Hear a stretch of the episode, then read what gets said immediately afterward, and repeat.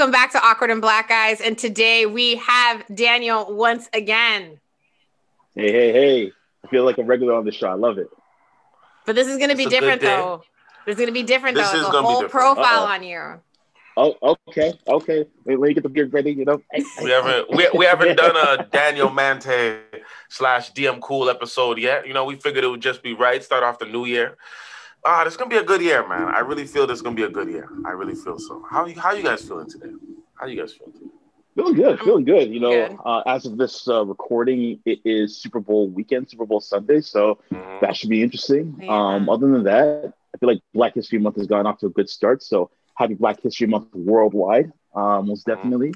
And yeah, just catch up on a lot of good TV shows that are coming out lately. Yeah, man. I feel like this is the first Super Bowl in a long time that me, you, Drew are not gonna watch it together. Still. I know it's so weird. That's right. You guys are gonna watch it together. Yeah, it's the first time in a long time, man. Yeah, yeah, yeah. Oh, that's weird. No, it's it's okay. We we alive, we healthy, we working, we employed, we good. So, you know, I try to try to be thankful for the good things. How was how was your week, Whitney? My week was good. Busy with work, but you know, it is what it is.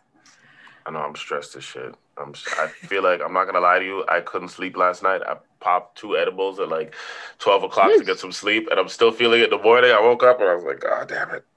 But we here. Let's start this off right, okay? Disclaimer: ah, like If Justin has nice any run-on sentences, this is why. That's why. I feel like I gave you a beautiful intro in the very first one, but we are back. Today we are going to do our second bio episode. I know we did uh, Del Hartley before. We got a few of them coming for the fans in this new year as well. Today we are going to do friend to the room, family of the podcast, Mr. Daniel Mante, Mr. DM Cool. Oh, this is gonna be a good episode, man. It goes. I I go back with you to the beginning, so this is all lived experience for me. I just get to recap and we just get to enjoy this and crack some jokes and have some fun. I'm gonna enjoy this, man. But Daniel, the same way that we did with Del Hartley, I like to start from the very beginning. I like to get it from the very, very beginning. Now, I know that you were born in Canada from Ghanaian and Nigerian parents, and you moved around a lot. But let's let's really talk about it. How did it all start for you? All right. Well, first and foremost, gotta give a big shout out to my brother Del Hartley. Dell one L. You already know what it is. Yeah, yeah. Um, and yeah, how it started for me, man. I mean, yeah, um, yeah, you kind of covered the basics. So yeah, born to uh, Ghanaian and Nigerian immigrants. They actually that's a war in uh, itself. It's a war in itself. Yeah, yeah, that's uh, I'm a, I'm a controversial baby. If I yeah. say so myself. but um, yeah, nah, like um, yeah, born to Ghanaian and Nigerian immigrants. Um, they actually immigrated to England before they immigrated to Canada. Actually, so you know the uh, the uh, British colonial connection, if you will. Yes. Um, and then Not I was actually, well. the, oh yeah, all too well, all too well. Um, and I was actually the first out of my family to be born in Canada. So I'm first gen Canadian, uh, youngest of three. So I have an older brother and an older sister. Um, they they will claim that I had it the easiest, but I beg to differ. But they always do that. They, they always, do that. that. They always do that. I, I think we're all the youngest pretty, here. Yeah, all of us are the youngest. Yeah. Yeah. I heard they grew up in a pretty, you know, well-off middle-class neighborhood in the UK, and how they're the only black family there. I'm like, okay, so I'm the one who grew up easy. Yeah, you guys like living, that well. Yeah, y'all were living like it was Buckingham Palace or some shit. Like, please, like, miss me with that.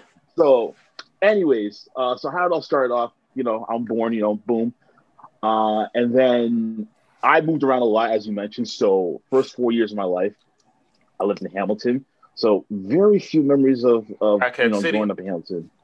Um, and then I moved to Oakville probably when I was like either four twenty five or five years old, somewhere around there. Um, lived in Oakville for a bit. And I moved to Mississauga. Um, and then I stayed in Mississauga for about six and a half years, give or take. So a lot of like my elementary school years and high school years are spent in in uh, in Mississauga, and a lot of like my uh, adolescence was spent there as well, if you will. And then, um, so you're saying you claim Mississauga then? I do claim Mississauga. Like I don't know, like Mississauga is like near and dear to my heart for whatever reason. I don't know why. It just is. Uh, I feel like a lot of things happen in Mississauga that kind uh, that kind of prepared me for what what life would be like as a young as a young adult and as an adult going forward. Um, and then when I was 16, I moved to Brampton for a bit. Uh, moved there for about a year and a half. That's how you and I met, of course. Shout out to the uh, And then, um, what was that? I think 2007 film, and came here for schooling and all that. But then, like, I just eventually stayed here. Um, and it, it was tough at first coming back because with saga in Bro- or something not Burlington, uh, Brampton in particular, they're more multicultural, more diverse. And then coming back to Oakville after being immersed in that, it was like, oh great, I'm back around white people. okay, okay. So hold on, hold on. Let's slow it down. Let's slow it down. Let's slow it okay. down. What was it? Because most some people don't have that same um experience, but what okay. was it like growing up in an area where you were the only black person or one of the only black persons to then moving to a more culturally diverse area where you were just one of many? Right. Um, so you know what the funny thing is, like my consciousness of race wasn't fully developed when I was a kid. So mm. when I was five years old and what have you, like I saw mostly white people, but I also saw people who were like who may have been South Asian or East Asian, um, maybe Middle Eastern, who knows, right? Like I just saw people that I got along with. I didn't really have race in the back of my mind like that. I wasn't very conscious. I wasn't aware of it. Maybe yeah. subconsciously I was, but not to any certain extent. What I did notice, however, is that like if there were other black people around me, they were my cousins. So whether it was like uh, first cousins or third cousins, whatever the case may be, there were people that were within my family. So like I never knew anybody outside my family that was black. I never came across anyone like that before. Um, and then coming into you know Mississauga and Brampton, uh, because you know that's when my adolescent years started to really come into play. That's when I started becoming a bit more aware of you know racial identity and stuff like that um, and just the you know racial dynamics between other black people and non-black people as well. But then sometimes they would also blend into into one, you know, for better or for worse, right? So sometimes I almost didn't even notice a difference at all in certain situations. Jeez, no, no, I, I, okay, no, I could definitely understand that. I, I've known you for a while, and you and Brittany have a similar upbringing, so I've definitely, I could definitely understand it from that standpoint. And I know that music was very early in your life, but before I get at that, I know you've mentioned to me many times when we are in college that your dad used to work at Universal, and therefore you were privy to a lot of things. Can you speak on that as well? Yeah. So um, back in 1997, that's when my dad first got the gig at Universal. Uh, so he worked at the division in Scarborough. Uh, so I think it's on somewhere on Victoria Avenue. Uh, and basically, he was there. It was supposed to be like very temporary, maybe like a month or whatever, right? Just uh, uh, on like a, like a freelance basis, basically as uh, as an IT consultant. And then they liked him so much that they gave him a position. And then he eventually moved up to the ranks of a manager of the entire IT division of that nice. company. Nice. So nice. Yeah, nice. it was sick. It was sick. Um, and what was really cool about it is that like um, he was really cool with people who were in like the film division and the music division. So like maybe like once a mm. month, we got a box of like free movies yeah. and DVDs and CDs and stuff like that. Some of them were screening that. copies. Like they didn't even have like the official box art. I would have loved that, man. That's so only. cool. And it would show that like right across the bar every time you're watching the movie for like every five minutes, whatever. I don't know if this is what I should be talking about, but whatever. like, do you remember like do you remember like any of the any of the movies or the or the albums that you got at that time? One or oh, two? Yeah, yeah, there was tons. So like a lot of movies like that didn't even like see the light of day. Like there was this one movie. I don't know if this ever came out of theaters, but it was a movie with Damon Wayans and uh, Adam Sandler. It was called Bulletproof. I don't know if that ever came out in theaters or if it was like a straight to DVD. I remember Damon Wayans had that corny superhero movie. What was that? Oh, that was Blankman. Oh, thank God. Nah, I, I, don't remember Bulletproof.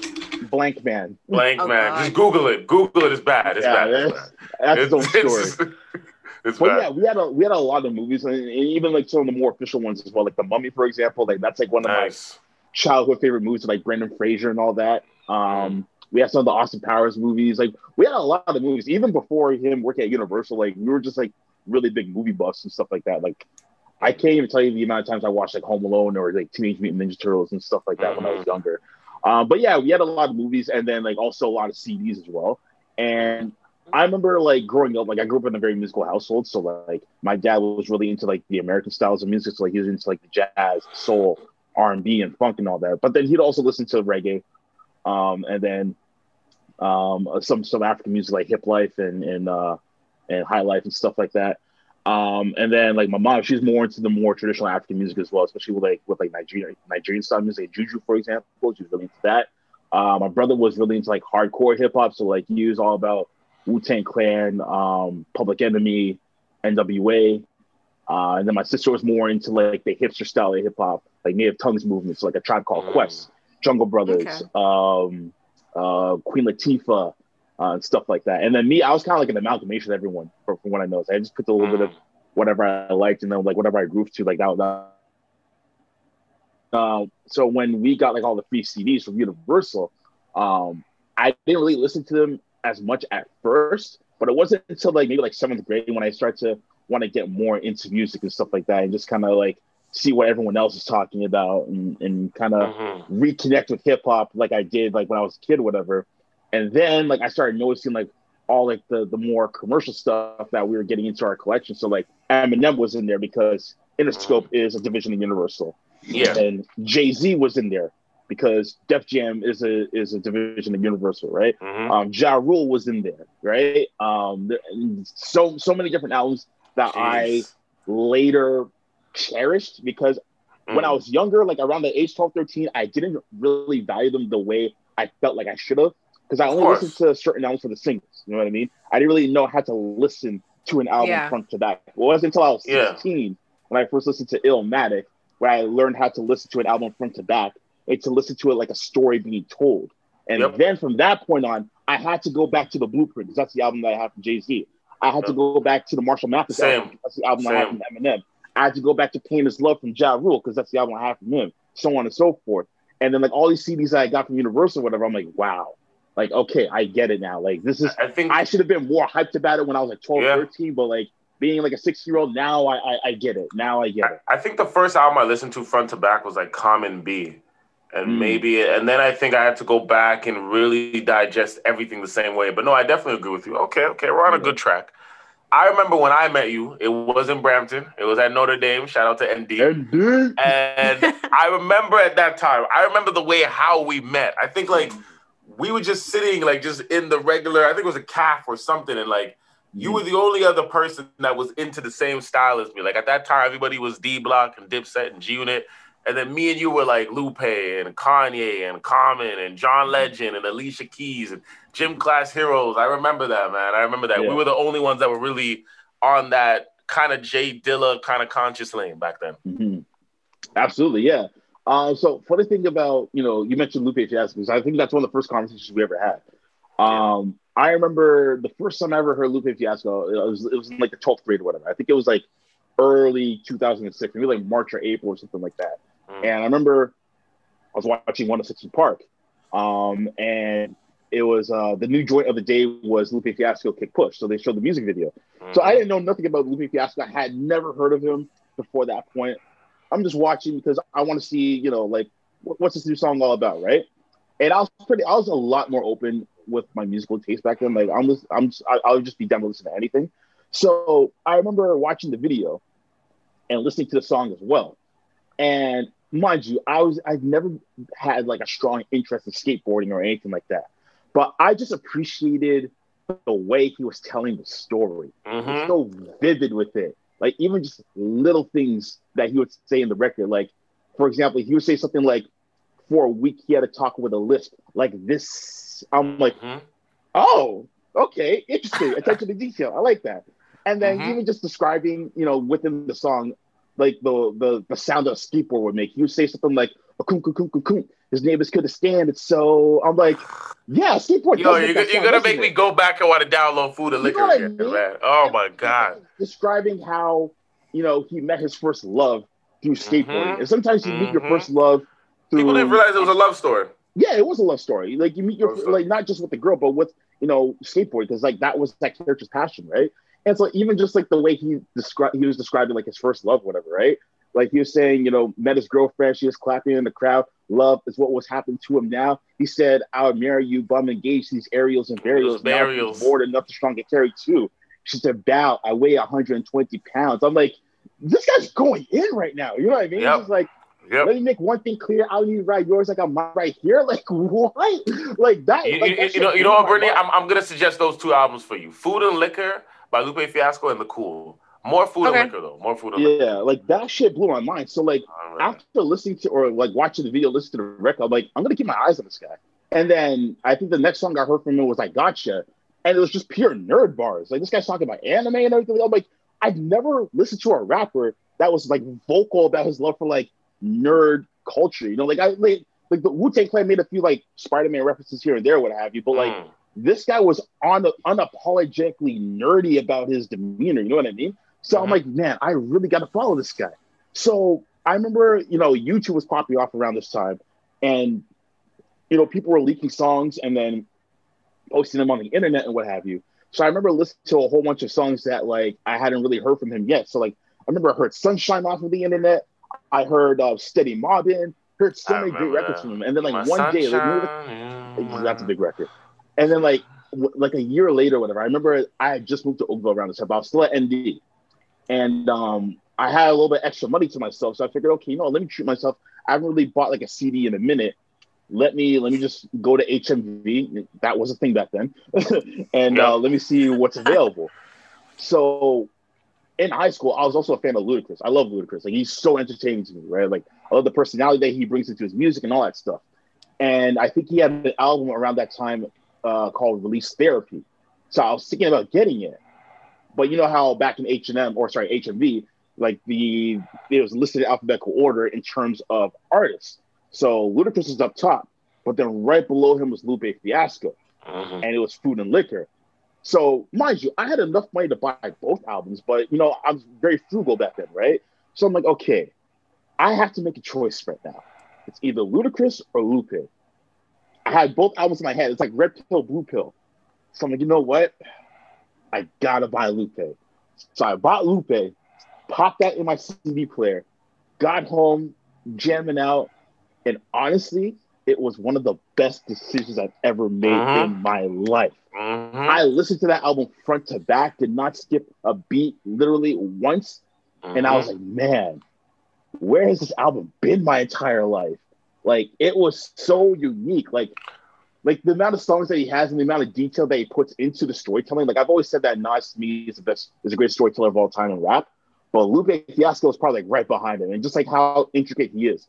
Like he has this one record called "He Say She Say," where mm-hmm. it's a letter to an absentee father, and the way it goes is that it's told in the perspective of both the mother and the son. And in the perspective of the mother, it's more of like a first person perspective, but mm-hmm. then from the son, it's more of a second person perspective. And the son is describing what the mother keeps saying and then the mother's just talking from her perspective. And like he only changes a few words here and there. In, in terms of the words he says, he'll, he, he may replace I or him with she and I. You know what I mean? To, just to reverse mm-hmm. perspectives. Mm-hmm. So just to have like that type of detail to, to what you're trying to, to convey in a story, it blew my mind. I'm like, man, I'm gonna have to re-download Food and Liquor now, man. Nobody. I'm gonna have to re-download Food and Liquor. Why are we talking God. about this guy enough? Because all I heard back then was like Cassidy and Fabolous and Cam'ron, and no shade to those guys. Like, those, those, guys have made contributions to rap that can never be forgotten, and they're talented for the most part.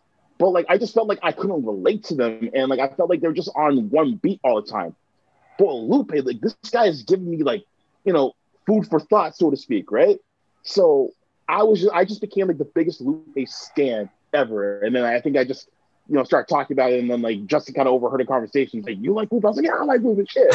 so yeah, like that was definitely like you know my favorite artist in high school by far. And then I would say Kanye, and then Nas, but Nas is like an all-time favorite of mine, so he'll always yeah. be favorite regardless. But, I think yeah. for me it was Lupe, Common, and definitely Kanye. But I remember um, when I first met you at Notre Dame, I didn't know that you rapped at all. I just knew you were into hip hop. It wasn't mm-hmm. until I used to go downstairs uh, to the calf and I saw you doing spoken word performances. So I remember in high school that was your thing. You were doing the spoken word performances. I think you did at least at least two or three when I was there. Um, mm-hmm. What brought you to do that, and how did that come about? Yeah, so you know that brought me to um, when I was fourteen. This is like I think I was in like the ninth grade at that time, right? So like I started becoming more into hip hop and like just like started like studying like you know a lot of you know people's performances and like how they write and just listen to other people's songs um, and just kind of try to figure out like what my style would be. And like i've always been one for words. Like i've always been an avid reader and stuff like that. And like i've always been known to like use big words and stuff like that. Sometimes i got made fun of it for it but it is what it is right? But um i remember you know just you know writing some rhymes of my own one day.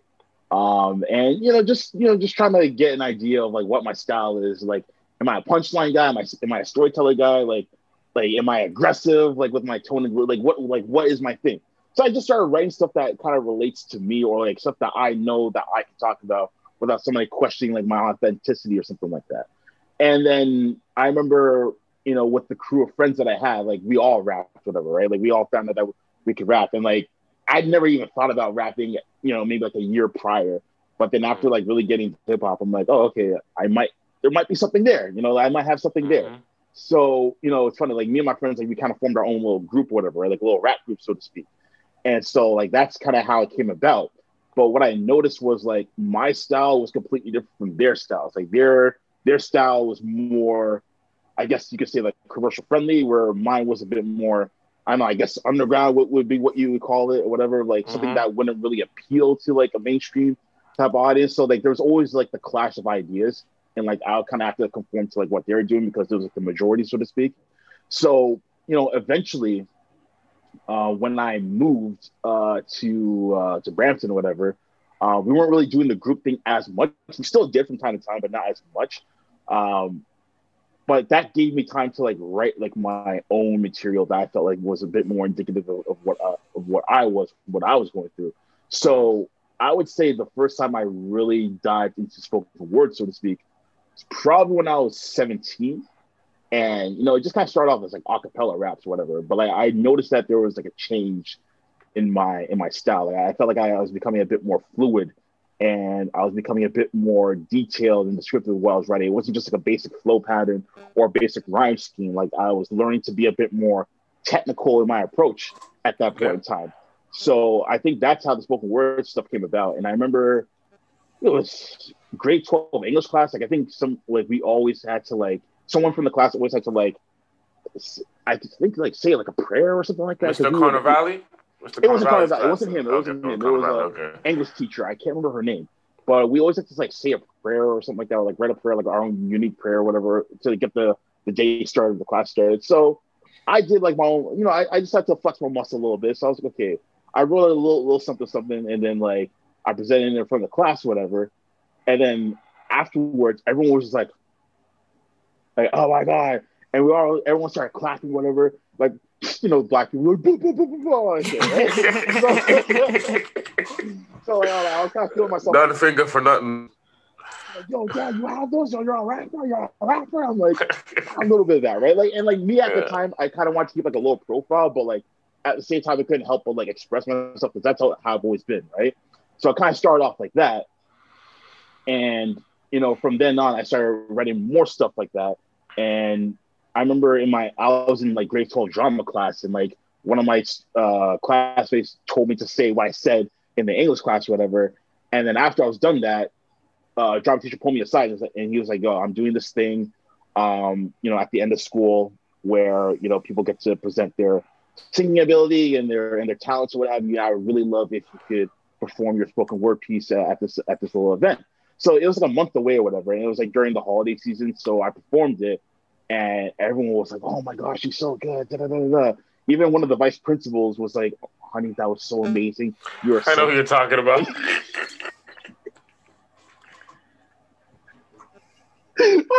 uh, just just continue on with the story. I know who you're talking about. Okay, I know exactly who this guy's talking about. You're so amazing at what you do. Oh my gosh, please. I got it. Yeah, what you do. Oh my gosh, I, I want to hear more from you. It was so sweet. So like stuff like that, it gave me like the confidence to, to keep doing spoken word and then like the and like the rap aspect was still there. Like I was still, you know, writing and recording songs for my friends in Mississauga, and it wasn't like really like original songs. Like we were just taking beats from like popular songs that we knew, and we were just kind of rapping. Yeah. Over. That's kind of like yeah. how it started.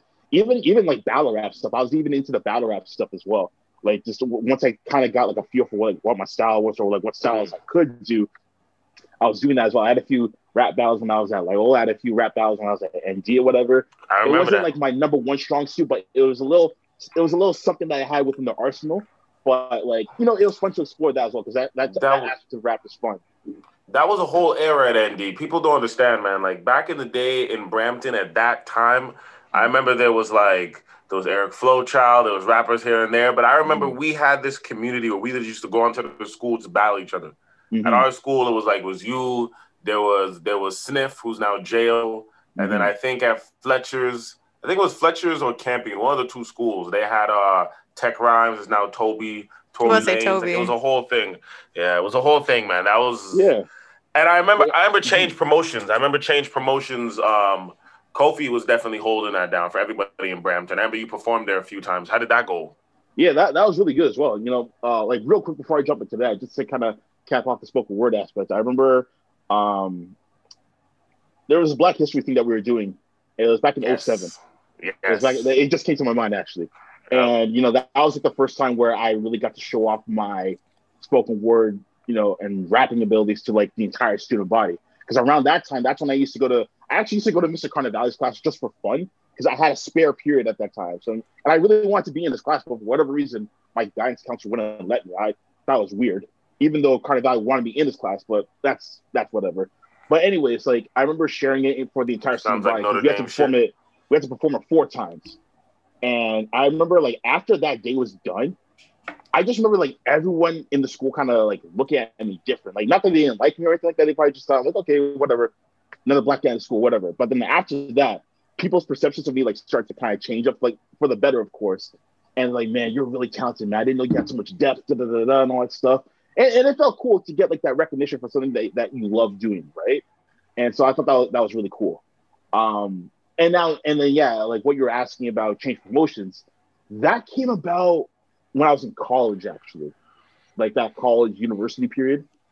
Um, and essentially what happened was, um, I I think it was like through, through Facebook or something like that because you know through mm. Facebook you start to meet different connections outside of high school and maybe even outside of college as well, right? Mm. So I think I made a connection with him and we had some mutual friends in common. And especially within the Ghanaian community, from what I've noticed growing up, if you know one person, you're you're gonna have like at least three mutual friends. Like it's just a close knit community for for whatever yep. reason, right? And you can say that about any other ethnic community as well. So I think he knew some friends that I had in Duville that I knew from like when I grew up, like when I was like 11, 12 years old, right? Like stuff like that. So I guess, you know, people may have told him about me or I may have posted a video of me rapping or whatever the case may be. This is around when me and you were doing DJ TV. So I don't know. I, I, guess like somehow I got in touch with him, and he was saying how you know I should send him some stuff, and like they'll evaluate it and see you know if um I can perform it. So basically, I sent this online material. They liked it, and uh, they told me to meet them at like a like a restaurant where they would be hosting like the uh, the uh, promotion or not the well yeah the promotion yeah they're hosting the promotion or whatever. So basically, the whole thing was like they give you tickets, you sell the tickets, and you take half the profit, and they take the other half of the profit. Well, okay, cool, I get paid, dope. Because before then, it's just like, yeah, promote the show, you don't get paid at all, but hey, exposure, right? And like that's one thing I hate about the the promotion community for. We're talking about um change promotions. Yeah, change promotions. Yeah. So okay. yeah, um, yeah, kind of like what I was saying before. So basically, um, I got in touch with them through social media, most likely through Facebook.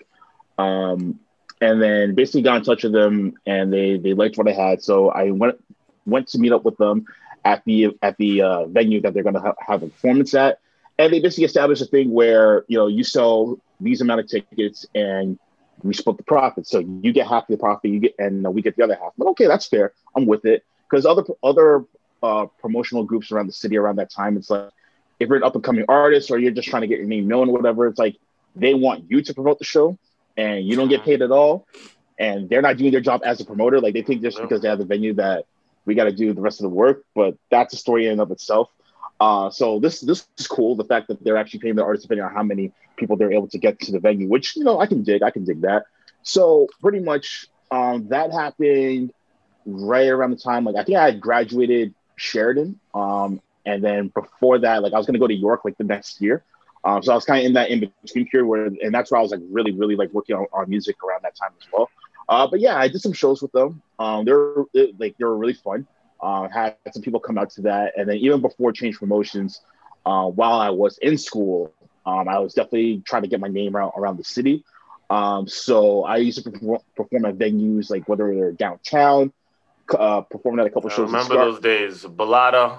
Baladas, yeah, Baladas yes, and Saga. I remember days, that. Yeah. Um, yeah, man. Like there's a there's a whole bunch of places I performed, you know, within the GTA. A couple of events as well, which is really fun, you know, because like again, like you're discovering like what your passions are and you want to share them with other people as well. So that was really fun time for me. And I'd come out with a, with a project like right before school ended. I remember that, and like I was working on that project for like maybe like a year or something like that, and then like I dropped it like right before school ended, and like I got mm-hmm. to circulate. And even like I got to perform at a couple like house parties at the student union, like people from the student union were, were promoting, mm-hmm. like not school related, but like they're this. just like, yo, like we want you to perform at this house party thing that we're doing. I'm like, all right, bet. And it was funny because the next day or like the, the following week, whatever, because those are on a Friday. The following week, you go back to school, whatever, and they'd be like, "Yo, you're that guy that was performing on, on Friday, right? At the house party." I was like, "Yeah, that was me." So let me let me let me set this cool. let me set the stage for this. Okay. So we were all we were all in college, and I'm gonna step back into college in a second, but I just really want to get into the rapper DM Cool. But we're all in college. We're up in Oakville. We're just Brampton kids.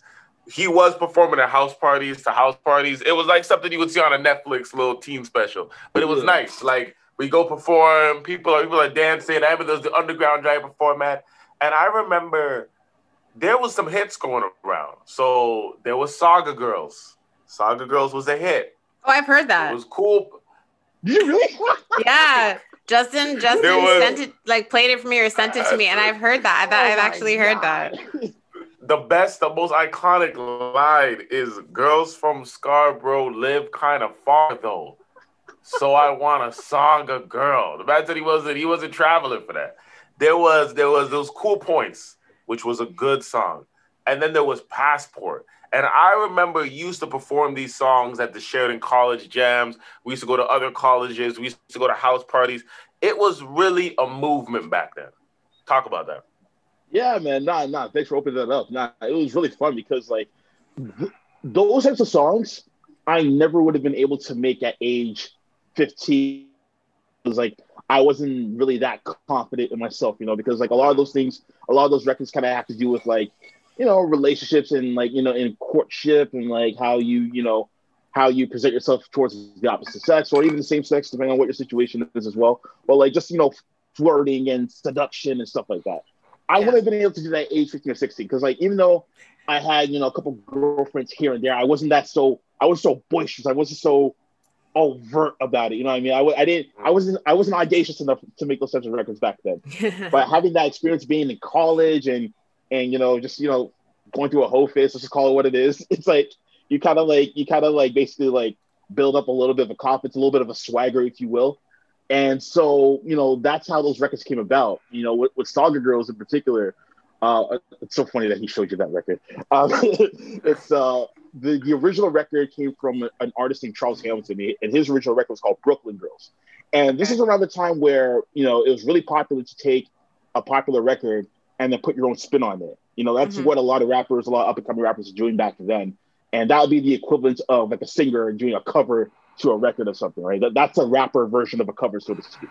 So I was like, I really like this beat. I'm digging it. I'm like, let me make a record about like the GTA or something like that, right? Because like I always hear these records about Brooklyn or Compton and all that stuff. I'm like, oh, where, where's the Toronto record at, right? and but yeah, where's a Sauga record at? Like, like that's where that's where you know I've called home for so many years, and I just wanted to find like a creative way to like kind of bring like you know aspects of the GTA into it. So like that's how that kind of came about. I sent it to Justin when once it was done being recorded. This guy calls me up. He's like, "Yo, you ain't shit. You ain't shit. I love this record, but you ain't shit." and then like I showed it to Del at the time. I, I think me and Del we had just met around this time, whatever. And he's like, "Yo, this record's fire! It's fire! Yo, we gotta sell it to everybody!" Da, da, da, da. And like, yeah. this is like during the, the MySpace era too. Like I during the MySpace era, so like I was like trying to spread that shit as far as I could. And like I had like a few people who I didn't meet. They they kind of heard it or whatever, and like they, I knew them from like social media. It's like, dude, this record's so sick, da, da, da, da, whatever. And like I just created like my own YouTube page after that, just to kind of like you know help spread like my music out there and stuff like that. I even had I even had a SoundClick page. Anybody remember SoundClick? Yes, that was like before. SoundCloud, I remember that. I had one of those, but anyways, like that's how that record came about. And then there's Cool Points and there was Passport. Like those are those two records are original records actually. So that was produced uh, by an artist by the name of Neo Tempest. So shout out to yep. Neo Tempest actually. Anime um, He was he was actually the first producer producer that I ever worked with um, and like someone that I was actually like someone that I am very close with and what have you. and someone that like could actually like understand like the sound and the vibe that I was bringing. He was working with another artist by the name of Ricky Rude, and like they had a duo called the Anime Boys. I met them when I was in Oakville, so like this this is what they kind of inspired me to kind of like do my own thing because like they were making records and sounds that was very different from what everyone else is doing. They were talking about anime and comic books and all that stuff. I'm like, yo, I gotta rock with these guys, man. Like these guys, like they're like they're I can align with them basically. So the more I talked to Tempest, the more I was like, yo, like I'm looking for this type of sound. This is what I kind of want to do. And uh, I just want I just wanted something smooth and melodic to go with the cool persona, basically, right? Where it's cool means so much more, but like you know, just for that aspect, just on the surface level. So you know, cool points. Again, it's it's a, it's a record about you know, you know, flirtation and seduction and stuff like that. Like nothing too overt, but like enough to be like, yo, this guy's audacious as shit. Like, like mm-hmm. who do you think he is, kind of thing, right? And so that, that's kind of how that record came about. But a lot of people were rocking to it. Guys were rocking with it. Girls were rocking to it. I was kind of picking up women who were kind of like independent and had their own shit. Where I was like, yo, that's my shit. That's a cool point for me, like, and all that stuff. And so, and then Passport is just like your braggadocious, you know, let me see how many metaphors, metaphors and punch punchlines I can flip type of records. But like, it had somewhat of a commercial sound to it. So that's what made me feel confident about performing that record because it's that too underground that people for people that'll go over the heads, but it just kind of has like that sound that people just kind of bop to, if anything. And if mm. they want to go back to it later, then they'd be like, oh, oh, that's a nice line right there. Oh, that's a bar. Ooh, you know what I mean? So it was like one of those records. So whenever I was making my rounds, those would be like the typical three typical three records I would do. And like it was just like again another extension of my personality coming into the music. Man, let's let's let's bring it back a little bit because that was a time when we were really in the underground hip hop scene. But I know we're gonna return there, so let's bring it back. Let's bring it back to the the original Sheridan College days because that was when it kind of all started. Like, right, like you said, it was me, you, there was Ricky, there was Tempest, it was Anime Boys. There was a bunch of people that were kind of doing their own thing and had their beginning at that time. Del Hartley as well. Mm-hmm. And I remember at that time, uh, you were in journalism broadcasting at Sheridan. Mm-hmm. And we decided to start DJ TV. Do you remember how DJ TV came about? Yeah, so oh man, it's funny because like I was watching a couple of videos back in the day actually. so DJ TV, I think it, it's funny because like whenever I talk about DJ TV to like other people, it's like I always tell people it started off with the cell phone. I remember I got like a wait. You guys recorded DJ TV on a cell phone? Yes. Yep. It was yes. it was Andrew's cell phone. Absolutely. Andrew's cell phone. Yep. No, no, that must have been cell phone. It was my so cell phone. Was it your cell phone? It was my cell phone. Yeah. It was. It so, was just us ranting. But go on. Go on. Yeah. and so like I think like it was like 240p at best. Oh. lucky. That's brutal. It was, it was so choppy. It was uh like you watch it now, you're like, ew, what the hell? This is like this is 2008. Like this is yeah, bad. but back then exactly. that must have been amazing for you guys to come up with this concept and be recording it. So that's pretty cool still. Right. So like it was it was, it was almost like fluke. It's almost like fluke if you think about it, but nothing's really fluke if it takes off. But yeah. essentially how it happened was I just got a new cell phone, like maybe like a month in or whatever. And then I don't know, maybe like one day we were just kind of clowning around and like we were just talking about stuff that really like pisses us off, whatever. So I started recording him, and then we're just like uh, we're watching the video back, like yo, this is some, this is some funny shit you're saying. So like, hold on, like let, let's do that again, but like let, us both like say some shit, whatever, right? So like he would hold the phone, I would say some shit, whatever. I I intro him like, yo, it's your man. GM cool, that's my man Jay, da da da da, whatever. And then like we started just started talking about random shit, whatever. And then we started doing it often. I was posting the videos on Facebook, and people were commenting and they were liking it. So like, it was only like two episodes that we did so far, but people yeah. were like really engaging. I'm like, yo, let's, let's keep doing this. Let's, let's make this a thing. So mm. we started doing more and more videos. And then one of my friends was like, yo, if you guys had like a better camera, like you would get so much more eyes on this. So I think around this time we had met Andrew, again, our man Drew Breezy. Um, and I was in journalism broadcast, like Justin was saying. So we had laptops that were assigned to us. So over time we started recording our episodes with the with the MacBook laptops, and the camera on there was really good. Like as long as you had natural light, yeah. the, the picture came out really good. So we started shooting it on those, and we it became a bit more more polished and more and more condensed. And um, pardon me.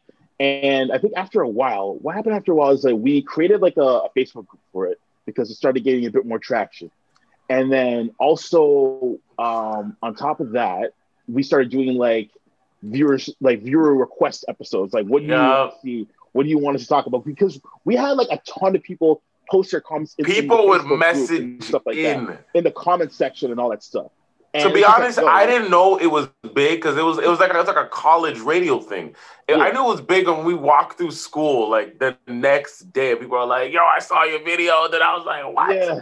Like it was it was a thing. It, it it was a thing. Like on on our campus, it was solid. It was a thing on our like it was, it was funny. Like one of our one of our friends, Christina, she's like, "Yo, Mr. Sheridan, Mr. Sheridan, whatever," right? Because like she always see me and Justin like shooting, you know, episodes, like me, Justin, and Andrew shooting episodes and stuff like that.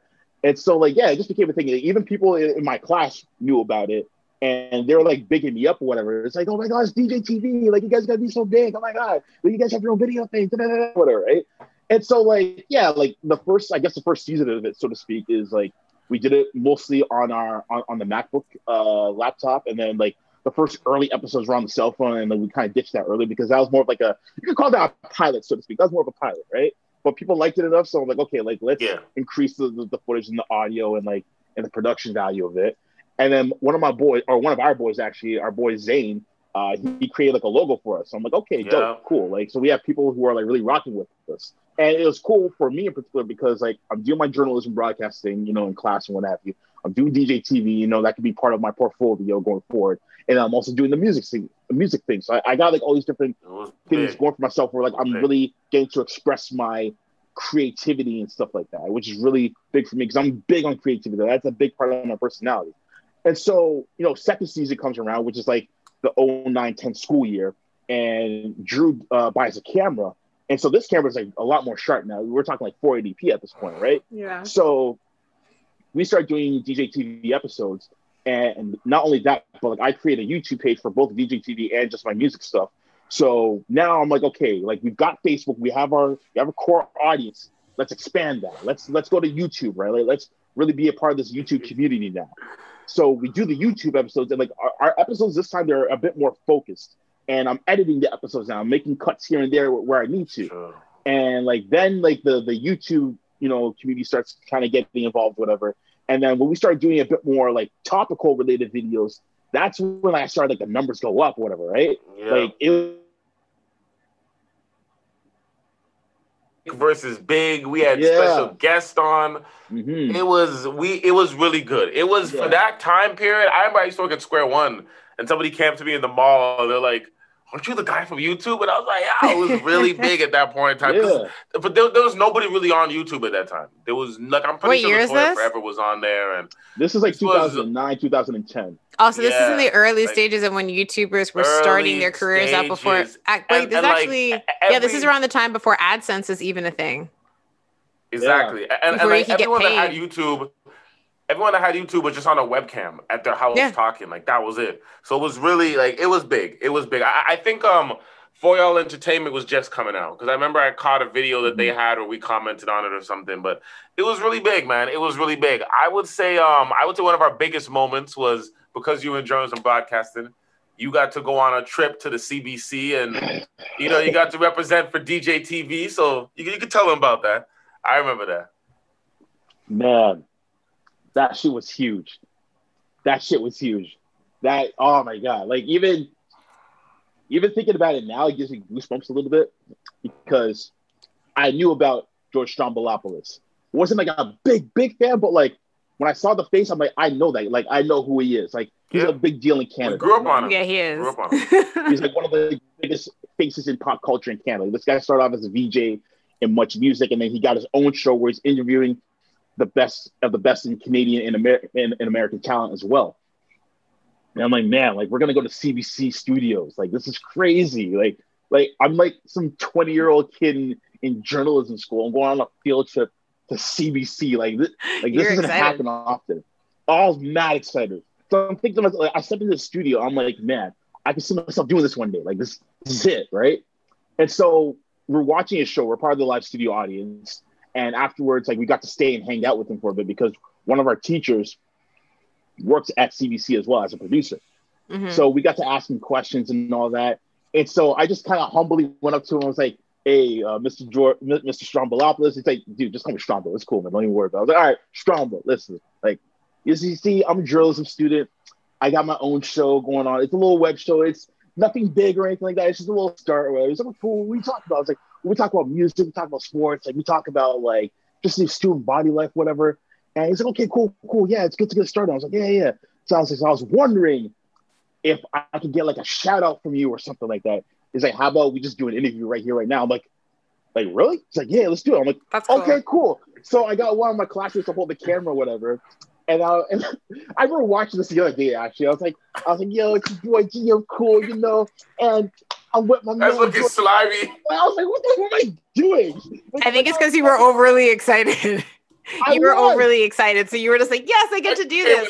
Also, that's actually really cool that he's like, let's do an interview right now. Like that was kind of that's I cool. Was, I was fanboying so hard I didn't realize it. Like I thought I was playing cool by doing all of this, whatever. I was like, really? I was like, dude, like the 32 year old me right now would never do something like that. You know what I mean? But like, uh, I guess me being 20 years old and just being very wide eyed and what have you, I'm just like, man, like, not a lot of people get the opportunity to do that, right? Exactly. And so you know, it was just fun doing the video.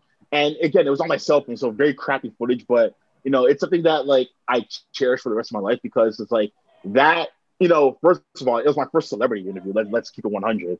And, you know, like having that, that plug, you know, kind of grew the DJ TV brand to a certain extent because it's like, we, we just started off as two college kids just, you know, ranting about random shit.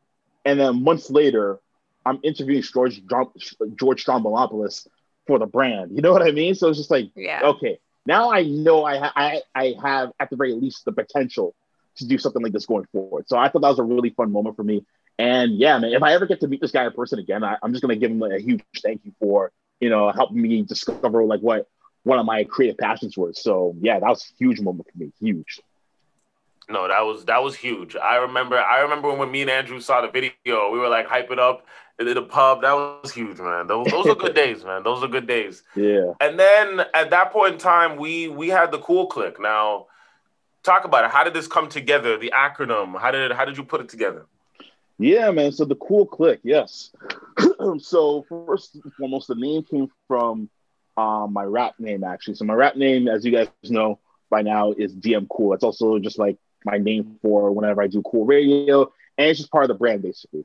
And this was around the time when I was trying to like establish like a name for myself, just like as as as a, as a recording artist or what have you. So way back in the day, anyone who knew me in Sauga, growing up in Sauga, my original rap name was the man with the master plan. That was my original rap name, and like it was very like Wu Tang inspired because like I, yeah. I always thought everyone in Wu Tang had like these cool names like like Raekwon the Chef or the GZA the Genius or Ghostface Killah. I want something like that. So my name was the man with the master plan, right? Because like I guess because like I was always like the strategist in the group, whatever. I was like, we should do this, mm. do that, and do that, whatever, right? So that's how the master plan thing came about, right?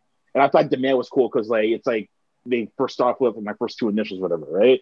So that's how that came about. And then I kind of grew out of that, and like that was more about you know me being a part of a group, and like this is now me coming to my own.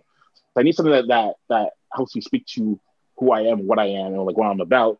So that's how GM Cool came about because like Lupe Fiasco's The Cool, for example, like I listened to like all the content they had on that album as well as on Food and Liquor, and he likes a lot of the same things that I like, you know, anime and and and sneakers and stuff like that. And it's just like we're we're we're we're taught to think that a lot of things are monolithic, you know, and, and the term cool, for example, it's supposed to be monolithic. It's like if you dress like this, you're cool. If you do this, you're cool. Whatever, whatever.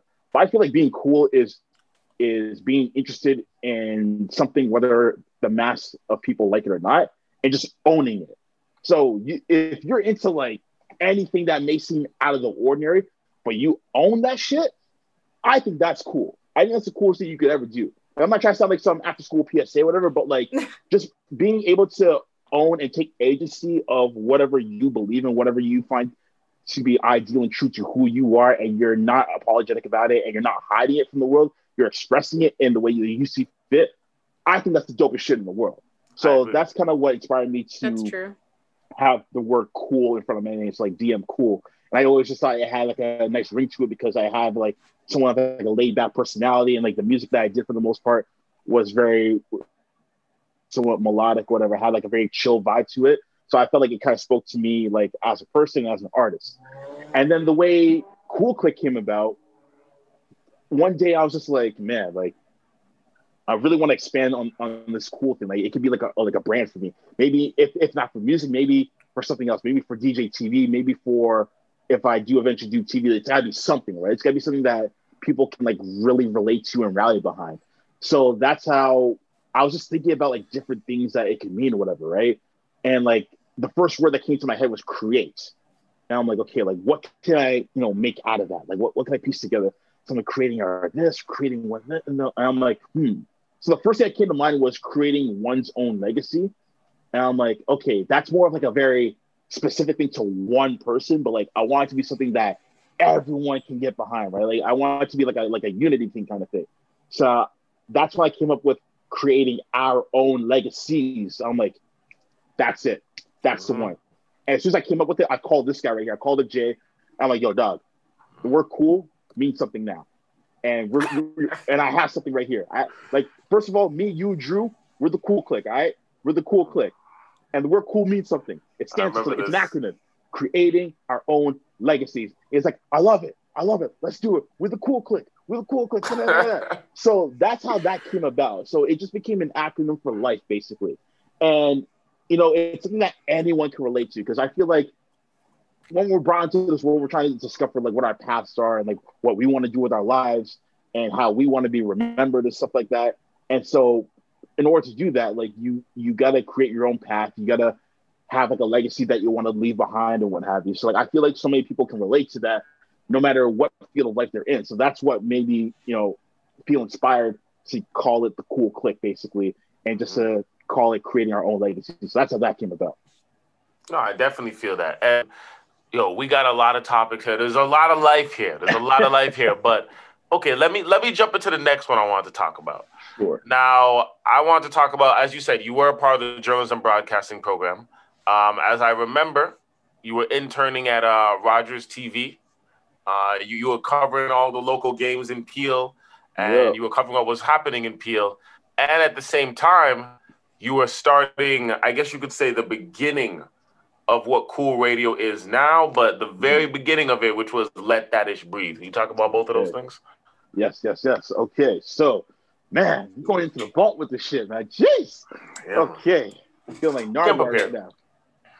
so, how that came about was this. So, by that time, I graduated journalism broadcast. So, did everything that I needed to do in that program. I was satisfied. I was good with it, and I was trying to figure out you know what I wanted to do next. Like, do I, I want to jump right right into school after this? Did I want to work on music?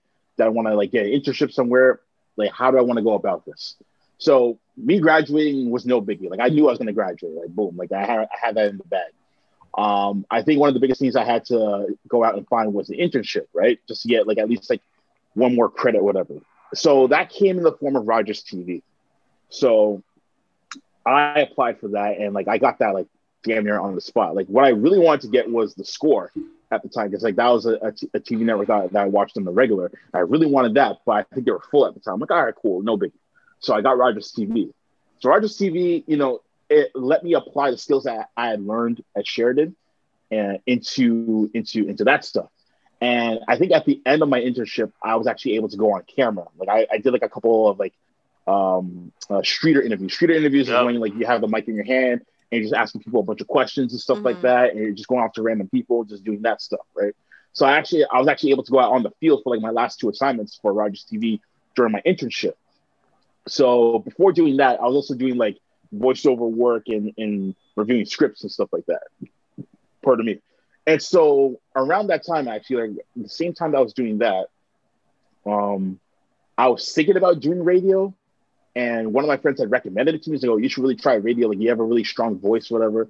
So, one of my friends who's also a DJ at CFRE, I hit him up, and I was asking about any positions that they have at the radio station, and, and they're all and they're like, "Yeah, like um, they're always looking for positions, whatever. They're always looking for hosts who have their own ideas and what have them. Okay, cool.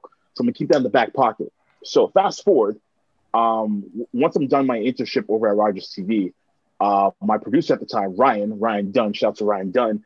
Um, he was like, um, yeah, man, you did really good. And, you know, I, I'd really love to have you here volunteer here for as many days as you wanted. So I'm like, okay, cool. So I chose to volunteer every Wednesday, like in the middle of the week. So I came in every Wednesday. And then right when I was doing that is when I started doing the radio show as well. So the radio show I did on Tuesday mornings. I think it was like around like 11 or 11:30 in the morning, something like that. And um, Let That Ish Breathe came about, and that was basically the radio version of DJ TV. So it'd be similar topics that we would talk about on DJ TV, but just the radio version. And I think this is before podcasting became a thing. Like podcasting yep. wasn't really widespread mm-hmm. just yet. So yep. the fact that I was telling people that I had my own radio show, like I kind of felt like I was big time. I was like, "Whoa, you got your own radio show?" Like, because like I didn't know a whole lot of people that were doing radio shows, right? There's only a few people, and the people who were doing radio shows were, were mainly like music DJs. So they would play like your favorite records and stuff like that, more on the college level. But like no one's really sitting down and having discussions about this, that, and the third, so to speak. So I figured I could fill in that void. So that's that's how let that let that ish breathe came about. And I had a few guests here and there uh, on let that ish breathe. And then while I was doing that, I was still doing uh, Rogers TV. And I think by this time now, um, after I had done like some some reporting like on on, on the field, and as well as doing like voiceover work for like highlight scripts and stuff like that, I think like a year later, uh, Ryan wanted me to audition for one of the co-anchor spots that they were having for their other shows. Uh, so I'm like, okay, cool, yeah, I, can definitely do this. So I so I did the audition or whatever, and then maybe like a week later, he asked me if I wanted the the, the gig. I'm like, yeah, shit, yeah. So basically, so basically, awesome. um, I became a co-host of one of uh, one of their most popular networks on the entire on the entire network. It was called Rops of Sports, and basically covered all the local sports uh, events that are happening within Peel. So uh, Sauga, Brampton, Malton, and we would do like like high school related stuff basically. So high school basketball, high school hockey, high school baseball, just anything high school sports related. We did that, and we were very we were very social with our community.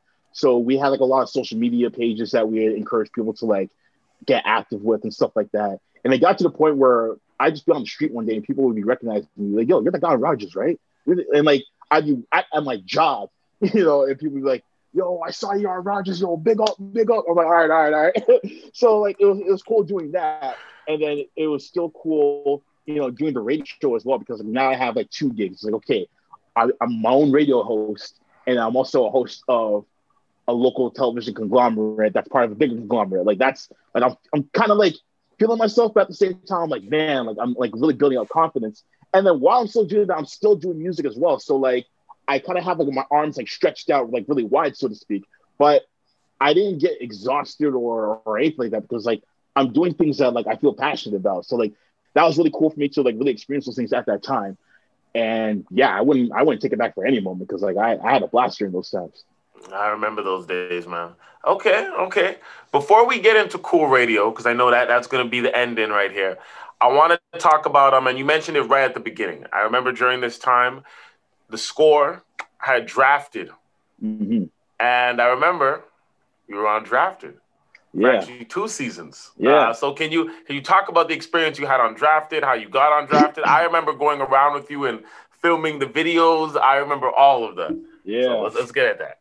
Okay, so drafted was like a life changing, like eye opening experience for me because this is when I knew that I could do this shit. Like, because I'm thinking this is a network I've been watching ever since I was 13 years old. And this is also a network that is doing a national competition. And out of thousands of people who auditioned for it, I was one of the few people that they select as finalists. At that point, I was like, okay, like this is not an accident. Like I know I can do this now. You know what I mean?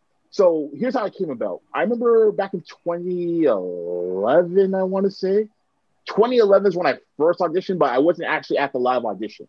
Uh, I think I just sent in a submission tape, and it was kind of last minute as well because like I didn't really know if I wanted to do it or not because like I know they're, I know because it's a sports network they want people to be well versed in all sports. Me, I'm just mostly a basketball fanatic. Everything else, I kind of like watch and play by ear, so to speak. I'm more interested in the stories behind some of the sports rather than the actual statistics, stat, sorry, statistical breakdowns, so to speak. So that's why it was kind of last minute. I'm like, all right, if I, if I send this in and they and they select me, or if I get a call back, cool. If I don't, all good.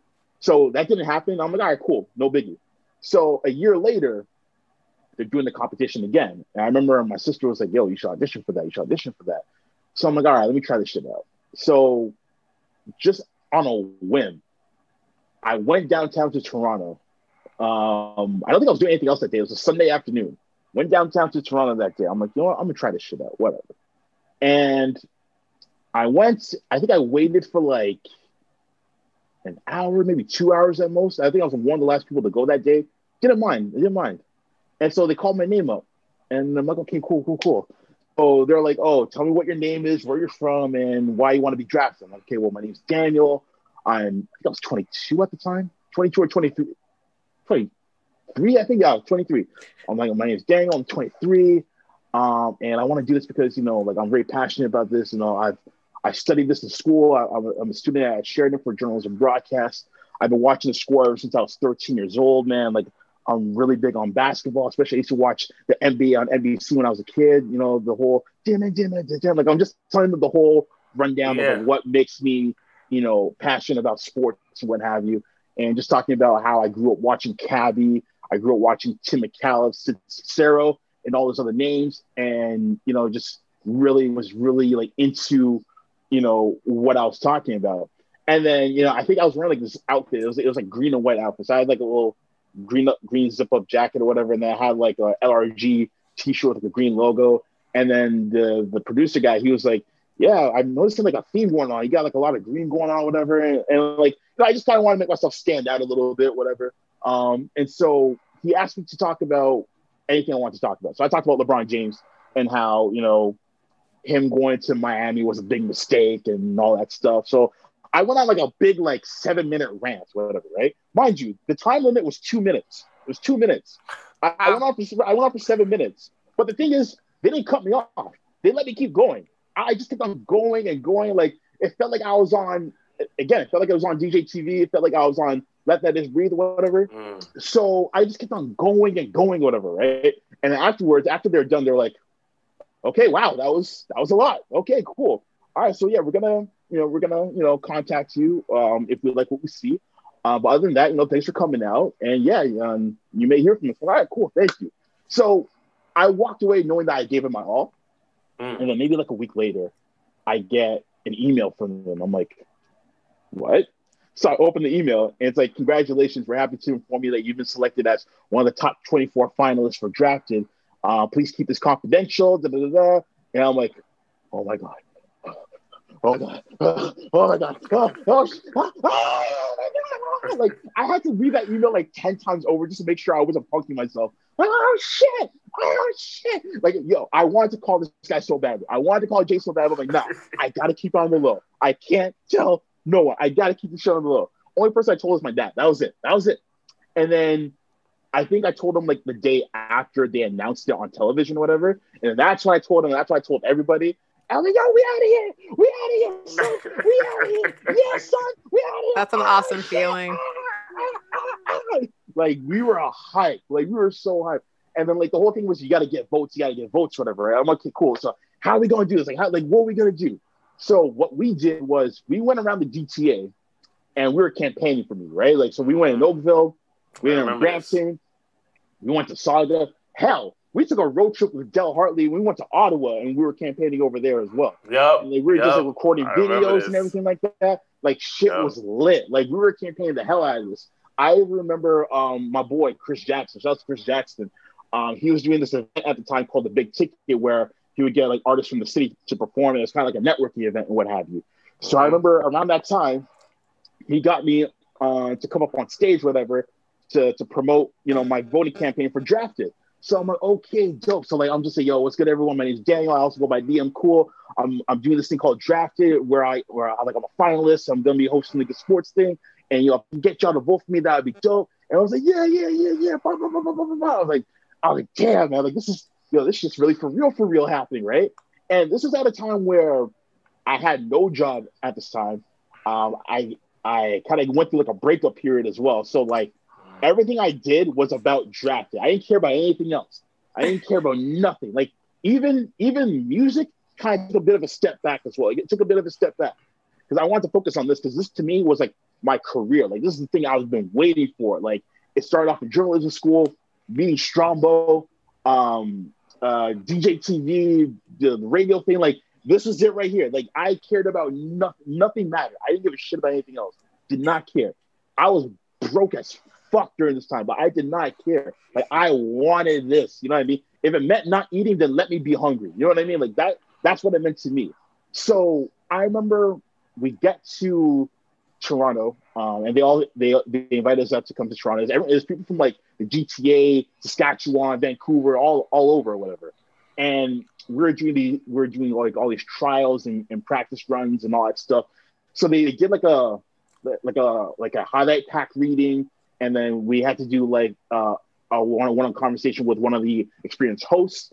Uh, we were doing like interviews in, the, in like this like, locked area and stuff like that. Like it was really fun, and it's like I got to express my personality and stuff like that. You know what I mean? And you know, doing like the uh, doing like the uh, the, the highlight pack stuff like that stuff like I knew I already knew how to do because I was doing that in school and I did that at Rogers TV. So like that shit prepared me for that moment. And it was a basketball highlight as well. So I was like, thank you, God. So like all the shit that I was watching from the from the highlight pack in basketball, I watched that game like two days ago. So like this shows nothing to me. I'm like, Yo, this is mm. I'm, I'm, eating right now. You know what I mean? Like you haven't mm. like you y'all fucked up. Y'all have me on my element now. Like you're you're in my role now. Like you're locked up in here with me. Like that was my mentality. And so I remember before you know getting on the platform to do that. Before I did that, um, one of the producers of that network, uh, uh, his name is Greg Sansoni. Before going, you know, so yeah, like as I was getting ready for the uh, for the on-camera challenges and stuff like that, um, the lead producer of the network, his name is Greg Sansoni. Uh, he he kind of told he kind of came from me from behind or whatever, just kind of put like his hand on my shoulder or whatever, and I just kind of look at him dead in his eye, or whatever, and he just told me to go out and kill it. He's like, kill it, kill it. Like I know I'm gonna like what I see, just kill it. I'm like, all right, cool, thank you. So I did just that. I killed my, I killed the audition, or, or not the, the audition, but the challenge rather. So it was just like you know highlight pack, um, just like a like a segment throw, and then also just a one-on-one interview with uh, one of the hosts at the time, which was Jackie Redmond. Shout out to Jackie, by the way. She's really cool. Um, have a have a nice back and forth, whatever. Kind of got to make it a little bit more comedic. You know, like I like I have a very good sense of like knowing when to add in like a joke here and there, just to like give off a vibe to my personality. It was even to the point where like I can even hear some of the people like holding the cameras and stuff like that, like laugh, whatever, right? So I'm like, okay, cool. Like I, I got everyone laughing, whatever. So it was really fun. Um, and then we did like a little draft combine thing, like where like athletes do, but like we did with in the form of trivia questions as we're on like a treadmill and stuff like that, which is pretty fun. Um, but yeah, overall, it was a really cool experience. Um, and I remember fast forward to August of 2012. So like I think like they took like the next few months to decide who they're gonna add into their final six. And um, I got the call from one of the producers and he's saying I didn't make it. And he's saying how the only reason why I didn't make it was because like my sports knowledge wasn't as well rounded as like the other finalists was. But he said like everything else I had, I had personality, I had like the charisma, all that stuff, whatever.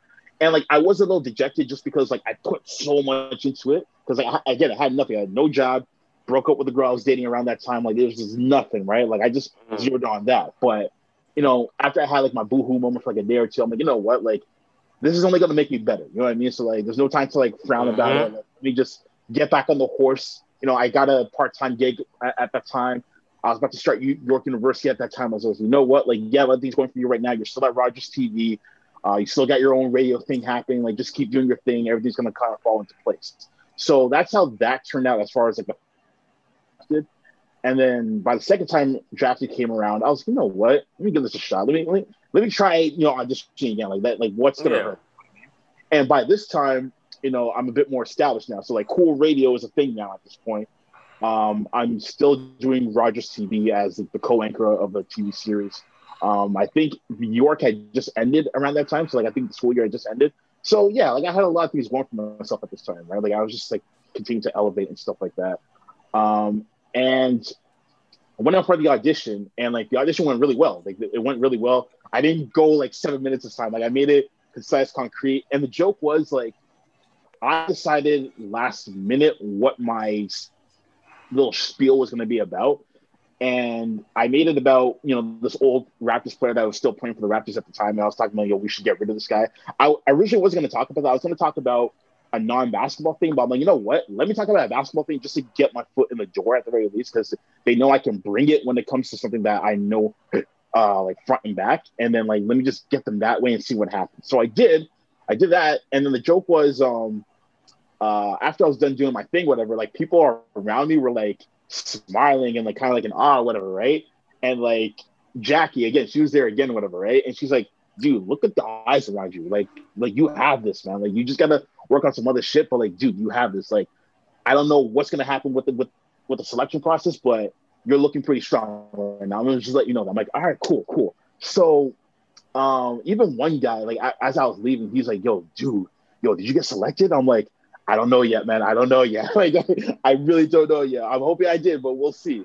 And then maybe like a week later, they called me. Like they actually called me. It was an email that said they actually called me, and like it kind of sounded like they weren't gonna select me, but then they're just like, "That's why we want to select you again." Oh my god! I'm like, "What? Are you serious?" Like, yeah. I was like, "Dang, like you're the first person that's been selected to do the show twice." Oh my god! Da, da, da, so I'm like, "Wow, okay, like, all right, cool." So this time I was a bit more. Let's get it. I guess I was a bit, I was a bit more like focused. I was a bit like more stone faced, whatever. Like the 1st mm-hmm. time, I was focused and having fun. But I think this time I was more like Kobe Mamba mentality, you know, because I'm like, okay, I'm the first person in the show's history to get like a second chance at it. Like I can't mess this up. So again, similar thing. Come in, I do my challenges, kill it, etc., etc. Um, and then you know, like at the same time, you network with other people and like you just see, you know, what the vibe is like. Everyone's really cool as well. And then, you know, after all that, you know, despite the efforts, whatever, I still didn't make it the second time around. I'm like, all right, no biggie, right? Still mm. getting my face out there. It's only gonna help me in the long run, whatever. It is what it is. But you know, I start to learn how to you know network and make connections and stuff like that. So still keeping in touch with certain people here and there. You know, by the time the whole thing was like all said and done. But yeah, that was my experience with uh, with drafted. Um, it's something that I have my resume. You know, like I was you know, a top finalist selection in a nationally, you know, nationally syndicated uh, contest by by nationally syndicated program. Like that's something that people can't take away. And yeah, like it's it was dope. I liked every minute of it. No, the one good thing about it is you always seem grateful for all the experiences and you always value, value the networking. So that's one good thing. Mm-hmm. Um, I want to touch into one last thing before we get to the end here, and that's Cool Radio. Now, Cool mm-hmm. Radio's been on different platforms, been around for a while, so kind of got to break it into segments here, right? Yeah, yeah. I want to start about the beginning of Cool Radio.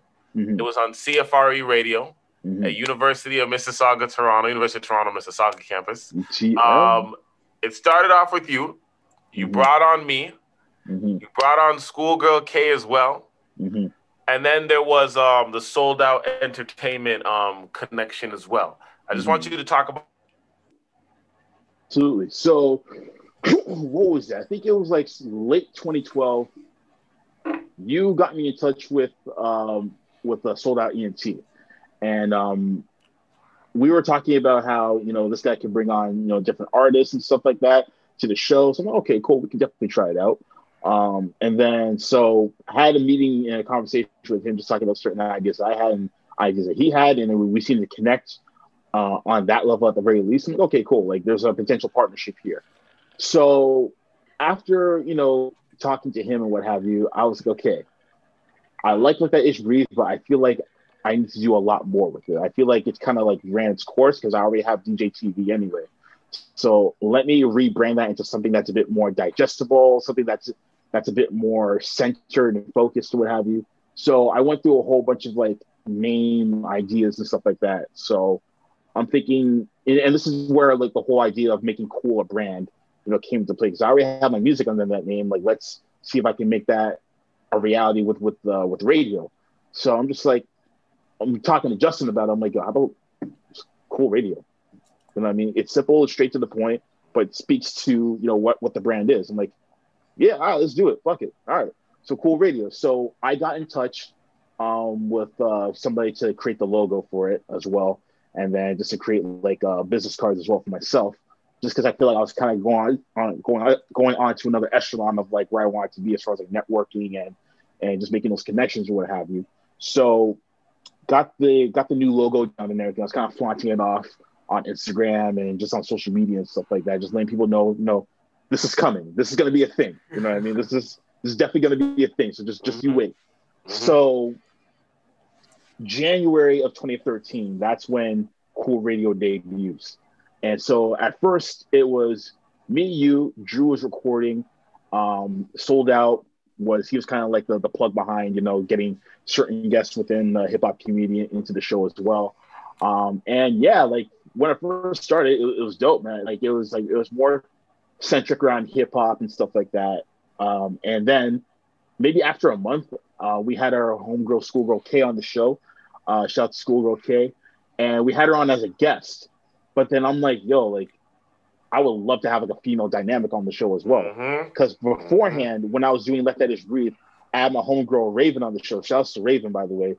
She was on the show as well. That's um, right. That's and then right. I'm just I'm just like, man, we need like I feel like the show needs a female dynamic, right? So Kayla, I've always I've always respected her her intellect and just her just her outgoingness and just her ability to speak on a whole bunch of different things, a bunch of broad topics and what have you, right? No matter how much we may bump heads, like I always respected her level of intellect and just her her witty banter at the same time. So I'm just like, yo, Kayla, I don't want to put any pressure on you right now, but I like the dynamic and the energy that we have on the show when, when all three of us are together. So how would you like to be the third co-host, or I guess the second co-host, or third host overall of Cool Radio? He's like, yo, let's do it. I'm down. I'm down. Let's do it. So I'm like, okay, dope. So at this time, it's myself, it's Jay Kareem, it's Schoolgirl K. So, so we start doing the show together now as a trio. Drew Brees is recording as usual. Frank is kind of giving us the plug in as far as guest goes and what have you. So I'm like, okay, dope. So at this time, you know, as I'm getting the show around and, and kind of promoting it, people are kind of comparing us to the Breakfast Club just because of the, of the dynamic, right? You, you, have two male hosts, one female host, and stuff mm-hmm. like that. So I'm like, okay, cool. Like that, that's dope. Like I wasn't even aiming for it to be like that, but like if that's what people want to compare it to, I'm I'm open to that, no problem. Um, but it was cool that people were like kind of praise us to that level, to, to the point where they would kind of compare us to like a, a big show like that. So I'm like, wow, that's that's heavy, that's huge. Okay, that's dope. pretty awesome. so like, um, so it got to a point where like, okay, we're, we're we're hosting and like, and like all these people are coming through and stuff like that, and people are annoying about it. Um, and then I would say probably around maybe what August of 2013, um, I was having you know some creative differences with with uh, Sold Out ENT or whatever, and like he kind of had an idea of how he wanted the show to run, but I had different ideas for it, and it kind of got to a point where you know we were just diverging away from one another. So we thought it was best to just you know kind of end whatever relationship we had at that point and just kind of do our own thing, just because like he had ideas that are completely left of what I wanted to do for for my show because that's essentially what it was. Was my show at the end of the day. It was my creation and what have you. And you know, if whatever ideas he had didn't really jive with it, and he was completely against the things I had, then we just figured, hey, well, maybe we shouldn't work together anymore. So that's how that came about. And so we continued to do the show how I wanted to do it. And it became a bit more broad at that point because I feel like it was, yes, it was hip hop, but I feel like it's a bit more underground hip hop centric. I'm like, okay, like there's yeah. more to that than just the underground aspect, right? Like, because that's true. Can... At that time, we were going to the big ticket. We are we are going to all the underground events. I think yeah. it was literally like we would film every Wednesday and at least two to three times a week. We're at underground performances. It was it was entertaining. It was really good. Yeah. Um, there's a lot of people now that I saw early on that I see are now are now booming. A exactly, lot of people that we noticed very very early on that mm-hmm. I see mm-hmm. now in the hip hop scene. And I'm like, I remember when they first performed. Yeah, and, and that's one of the really good. gratifying things. It's really good to see sure. that. Really good. Absolutely. And I would say one of the highlights of that era was like when we went to it just I don't think you were here for this one actually, but we went to this like networking event in Toronto at this hotel or whatever. And we saw like a lot of big names like in the in the Canadian like music scene in general. Yep. Um yep. so like randomly bumped into Jully Black. That was crazy. Um and then that's cool. Had a conversation with Glenn Lewis. I'm like, I'm like, yo, ain't that ain't that and don't you forget it. I was like, yo, that's that guy, okay. And then um, I had a conversation with with Divine Brown, and like I was a little a little bit in awe of that because I'm like, oh shit, that's Divine Brown. And like I had this thing where like I stare, and like by the time I catch it, it's like two seconds. It's too late. Like, Fuck, it's too late, right? But then she totally booked it. She's like, "Hey, how's it going?" I'm like, "She's talking to me. She's talking to me." I was like, "I'm good. How's it going? Yeah, cool." it's like yeah, like and that ended up being like a really cool um, networking link um, because I ended up having her on Cool Radio later, uh, like years later down the line, mm. and then also um, I met Melanie uh, Melanie Durrant, like mm. who I had a huge crush on when I was a teenager, and just seeing her in person, I'm like, oh my god, she looks so much better in person. Oh my god, and she's a super nerd too. Like she has this Hello Kitty obsession. I'm like, oh my god, like I love it. So it's just like I just remember. No, I, I stand for her. I, I don't even care. I stand I for her funny. hard. I stand for her so hard. But like, yeah, like I was a little, I was a little in awe just like having that conversation with her, like at that event or whatever. But it was cool. And then you know, fast forward to like September and onward, still doing our thing. We're having guests here and there, what have you, having our discussions.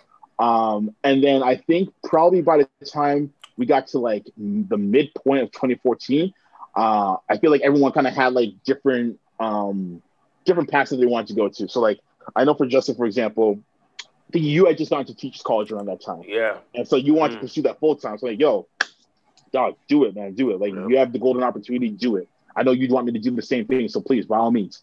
Uh, and then Kayla, I think she had just moved to Scarborough. So like the, the commute from Scarborough to Sauga was was too much for her at one point in time. So I'm like, yo, Kayla, if you if you need to leave and handle your business like at work and, and living home situation, I get it. I get it. I totally understand, right? And then, you know, same thing with Breezy. Like I think he had gotten like a new job and the hours are just way too demanding.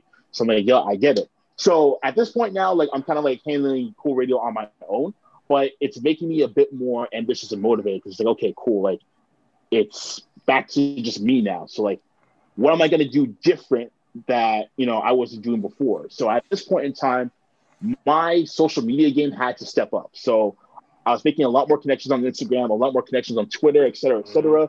Um, I think I was working at Apple at the time, so I was like really getting into tech and like just like figuring out like what I could use in order to like record, you know, my my radio show and stuff like that. So I was buying cameras and stuff like that, buying little tripods, hooking them up on one end, on one of the other ends, so like you have mm-hmm. the view of the guest and the view of myself talking.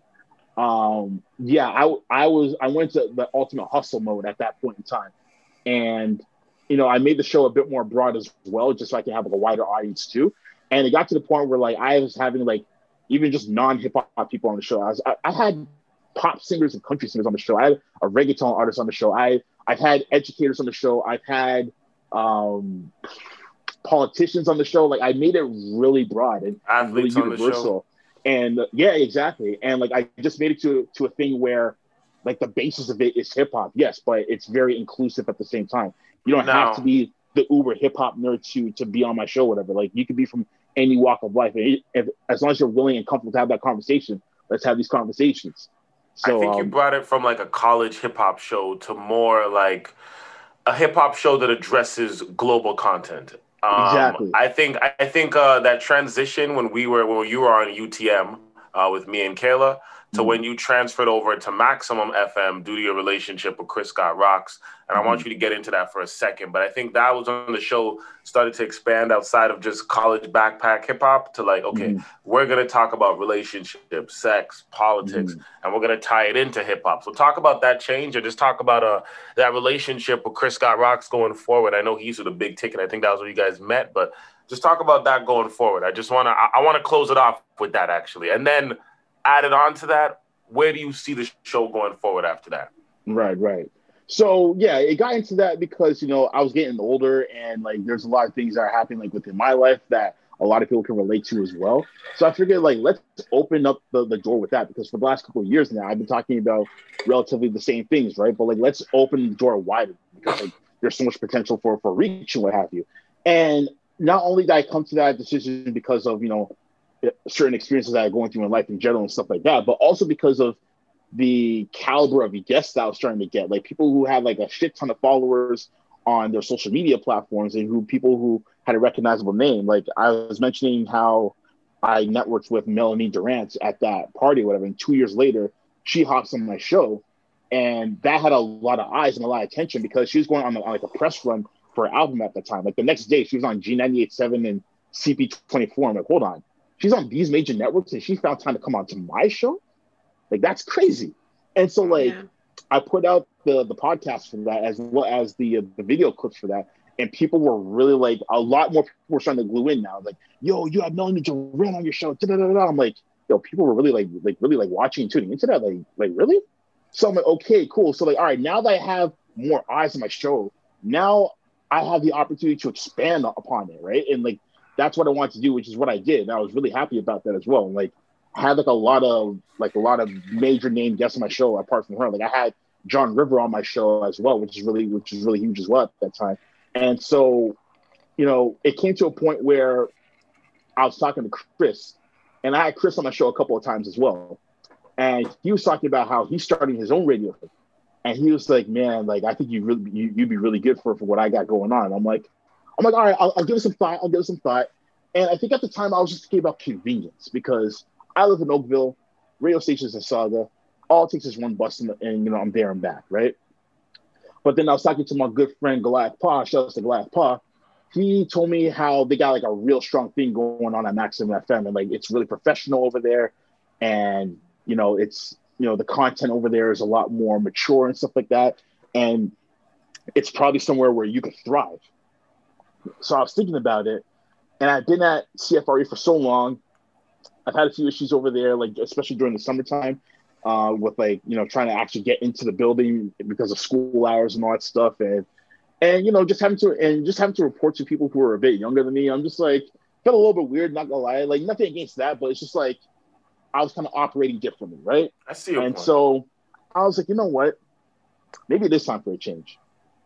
What's gonna hurt? You know, like okay, I'm missioning to to uh, downtown Toronto every Friday, but like I've missioned further distances. Like I went to I went to internet TSN for like almost a year, and that's all the way in Scarborough. You know what I mean? I was doing that in the morning, and I did that like tw- like twice a week. So if I can do that, I can mission the downtown, no sweat.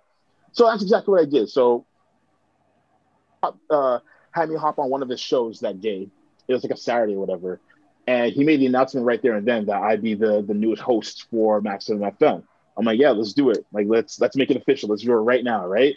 So I kind of felt like a free agent, you know, signing a new deal, so to speak. So after the show was done in April, that was my final show at at uh, Maximum FM. I was like, or not Max, sorry, at Cool uh, CFRE. Sorry, I'm like, you know what? Thank you guys, but you know, this is the, the last show I got, and it was cool because like I got two awards out of it as well. Like, I thought that was pretty sick, and um, I was like, you know what? I've done everything I need to do over here. I think I think it's time to move on now. So about a month later is when I started Cool, Ra- uh, cool Radio on Maximum FM and one of the first guests I had on the show was, uh, was my boy Dane Smith, who had played uh, basketball overseas and what have you, played in South America and all that stuff. So I figured, okay, if I'm if I'm, if I'm gonna you know debut my show on the new network, I gotta get like a big name guest who's like ready to like come in and you know give me that blessing and what have you. So ever since then, like it, it's been a fun ride. It's been a really fun ride. Like I've had so many guests on the show that I'll never forget. Like again, I had Divine Brown on my show at that time after you know connecting with her like four years prior. Um, I had you know a lot of popular YouTubers on that show, a lot of popular people on social media. I've had like these year-end special reviews that, I, that, that I've been doing for the last few years, especially going back to CFRE. Um, yeah, man, like lots of noteworthy moments, man, and you know, it's stuff like that that I'll never forget. Uh, stuff that I want to continue to do, and stuff that I've benefited from, and it even got to a point where my show was the number one radio show on that network as well. So that was really big for me as well. Um, and then also just kind of going into that podcast format. Um, I mean, man, mind you, I was doing that when I was at CFRE, uh, but moving that over to uh, Maximum FM was pretty dope as well, uh, as well as doing the live format too. But uh, yeah, it's just you know connecting with people through social media has been really big, especially, and that's probably one of the major things I give social media the props for. Um, but yeah, it's it's been a lot of fun. Been a lot of fun, hella fun, in fact. And yeah, I'm gonna keep it keep it rocking for as long as I can. No, that's perfect. And of course, with COVID shutting down, it makes it harder for you to get to uh, Maximum FM. But you, as you said in the beginning, you are looking at uh, starting back Cool Radio during COVID. Are you looking at doing that from home, doing it on the Zoom, or? Yeah, doing on the. Um, yeah. With COVID, it makes it a lot harder, right? Because you know, traveling from Oakville to Toronto, like you're always opening yourself up up to that risk of potentially catching something. I didn't want to. Mm-hmm. I didn't want to do that. You know, I mean, just for my own reasons as well as like for my father as well. So didn't really want to put myself in that predicament. So not only that, but during this whole COVID break uh, period, I took a break from Cool Radio, uh, just because I was burnt out. Like straight up, I was burnt out because with Cool Radio, I think a lot of people on the outside looking in, they think that I just come in, do the radio show, and then that, right? And I get, and I get it. You know, like if you don't really know that much about how the creative and production process works, then you're gonna think that, which is totally fine. With Cool Radio, it, it's a thing where it's an all week thing. So on Monday through Thursday, I'm researching stories that I can potentially discuss throughout the week. Um, also, during that time, I'm also looking at different guests I could have uh, for the whole month, so to speak. And then you get to Friday, it's production day or or air air, day or whatever, and you got to figure out which stories are going to make you know the cut, so to speak. And if it's a thing where there's a story that is like breaking news or whatever, then you kind of like got to reshuffle your deck, so to speak. So there's that, and then I get to the studio. I get there like an hour before showtime. I set up the set and everything like that, make sure all the audio levels are correct, et cetera, et cetera. And then, especially if I have a guest on that day, I really got to make sure everything's on point so that I that everyone can hear their voices and and all that stuff, as well as for me to, for as well as for me to uh, debrief them. And then um, after that's done, um, all the audio on the weekend, I do the audio editing and what have you, and then also for the video, depending on what's being discussed and what have you, like I'll just edit the video to the point where we talk about the major stuff, and then I have to take little video clips out of that, post on social media, and do all that stuff, and then I may post some more videos throughout the week leading up into the new week as well. So it's a seven day process, and like that's a lot, right? Especially if you're doing it all by yourself, especially with you know just looking over everything. So it's just like, okay, I need a break from all that. Like I love it, I really do, but if this whole pandemic period is a period and an opportunity for us to kind of like recollect and unwind and stuff like that and just kind of put things into perspective, then I think, you know, I've earned more than enough time to like give myself a recovery break, so to speak. So that's exactly mm-hmm. what I did. I but that. during that recovery break, it was fun to hop on other people's podcasts. Like I hopped on Awkward and Black, of course. I hopped on uh, No Hard Feelings podcast with, with my boy Shaka. That shouts to him. So it's, it's really cool that I got to be on the other side and just be, hey, I'm just here to give my opinion. That's it. Cool. But, you know, like after doing that for so long, it's like, okay, now kind of itching to talk about a few things. Right? Yeah. So, um, so now I'm at that point where I'm definitely going to be relaunching Cool Radio, but it's going to be more in a podcast format. Going to be doing it from okay. home. Going to be doing it through through the Zoom lens as usual, um, or as per the usual nowadays, I should say and yeah, just keep doing it that way until until you know this pandemic thing kind of lifts overall and see where we go with that. Yeah, man. If you ever wanna, you know, bring us on the Cool Radio podcast. I, I, know we're waiting. We're waiting until we go in, but honestly, I don't even know when that's gonna be. That might be another year, two years from now right. until you have that ability. So yeah, forever right. we're always. It's better to work with what always. you have access to instead of waiting. Exactly. But nah, Daniel, honestly, man, we want to thank you for coming in. We got one more topic, but I want to close you off right, man. I want to thank you for coming in. Uh, I've known you for shit.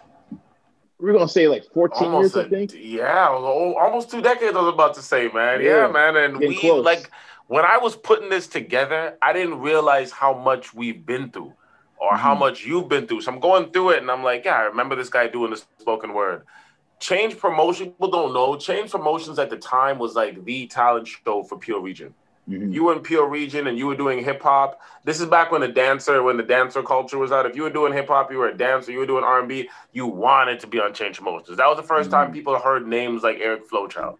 It was the mm-hmm. first time, right? So it was like I'm looking back at it. I'm like the spoken word poetry, the Change Promotions, the beginning of Cool Click, DJ TV, all the things we used to go to, like you said, Balada, Big Ticket, all the performances. Then that led me all the way into like CFRE with Cool Radio, and then Max on my phone with Cool Radio, and then it was a lot, man. I had to really, I had to really go through the crates a little bit and be like, this is we did a lot. I mm-hmm. there's a lot of stuff I couldn't get to touch on because I know we don't have time. There's a lot of memories that I couldn't get to touch on because we'd be here forever, just me and you just talking shit. I know, I know. Yo, she wanted you on a part two, I'm down for that.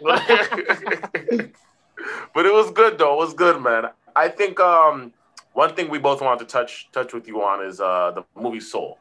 We ended up watching the movie Soul. I would say a little bit after Christmas. I would say maybe into the new year. Did we watch into the new year, or was it right after Christmas? When we watched? We watched it after Christmas. After Christmas, yeah, and um, we absolutely loved it. Um, I feel like anybody who has a passion or a dream that they're trying to achieve will love the movie Soul. I thought Pixar did their thing. Pixar never really fails for me. Pixar has always been a winner for me. They they have a good job of being able to capture people's um, hearts and souls, which I think Disney kind of fell out of after the '90s, which is not their fault. Disney had the longest run, right? So uh, I think it was great. Um, I know me and you both watched a podcast, or people did have complaints about the movie, but we'll get into that later. But uh, what was your thoughts on on the movie Soul? Oh man. All right. Off the bat, just off the bat, it's one of the greatest movies I've ever seen. One of the absolute greatest movies I've ever seen in my life. And I didn't really have a whole lot of high expectations going into the film. Um, I just wanted to see it because Jamie Foxx is in it, and Jamie Foxx is one of my favorite actors ever. So I'm like, okay, cool. Let's like, I'm here for it. You know, we got black animated characters in in, a, in the Pixar movie. That's cool. Um, and just watching the movie, like it was a lot more than what I expected it to be. So I didn't know that it was going to be about you know discovering what your passion is and and whether or not your passion is the meaning why you have life and what have you. I didn't know it was going to get that metaphysical. Like I was not expecting that at all. I wasn't ready for that. I thought it was going to be more about you know jazz and something to do with the afterlife and what have you. Um, and I felt like jazz it was more of like a MacGuffin, so to speak, uh, where or or somewhat of like a plot point. It could have been about anything, but they just happened to make it about jazz, which is really cool because like you know there's certain aspects of the film where you talk about being in your zone or being in your creative pocket, so to speak. And for a lot of people, that's different. For me, it could be you know whether I was doing my music or doing a radio show, for example. Um, but for that character, it was about jazz and how he just loses himself in the music and what have you. So I thought that was a really cool aspect about the about the film. Um, when it comes to, and this is something that I've always nitpicked for the longest time, but when it comes to black animation, like animating black characters, I feel like it's very seldom do animators ever get it right. Like anytime I, I see like a, a black animated yeah. character, like especially a male character, it can be in Great. comic books especially.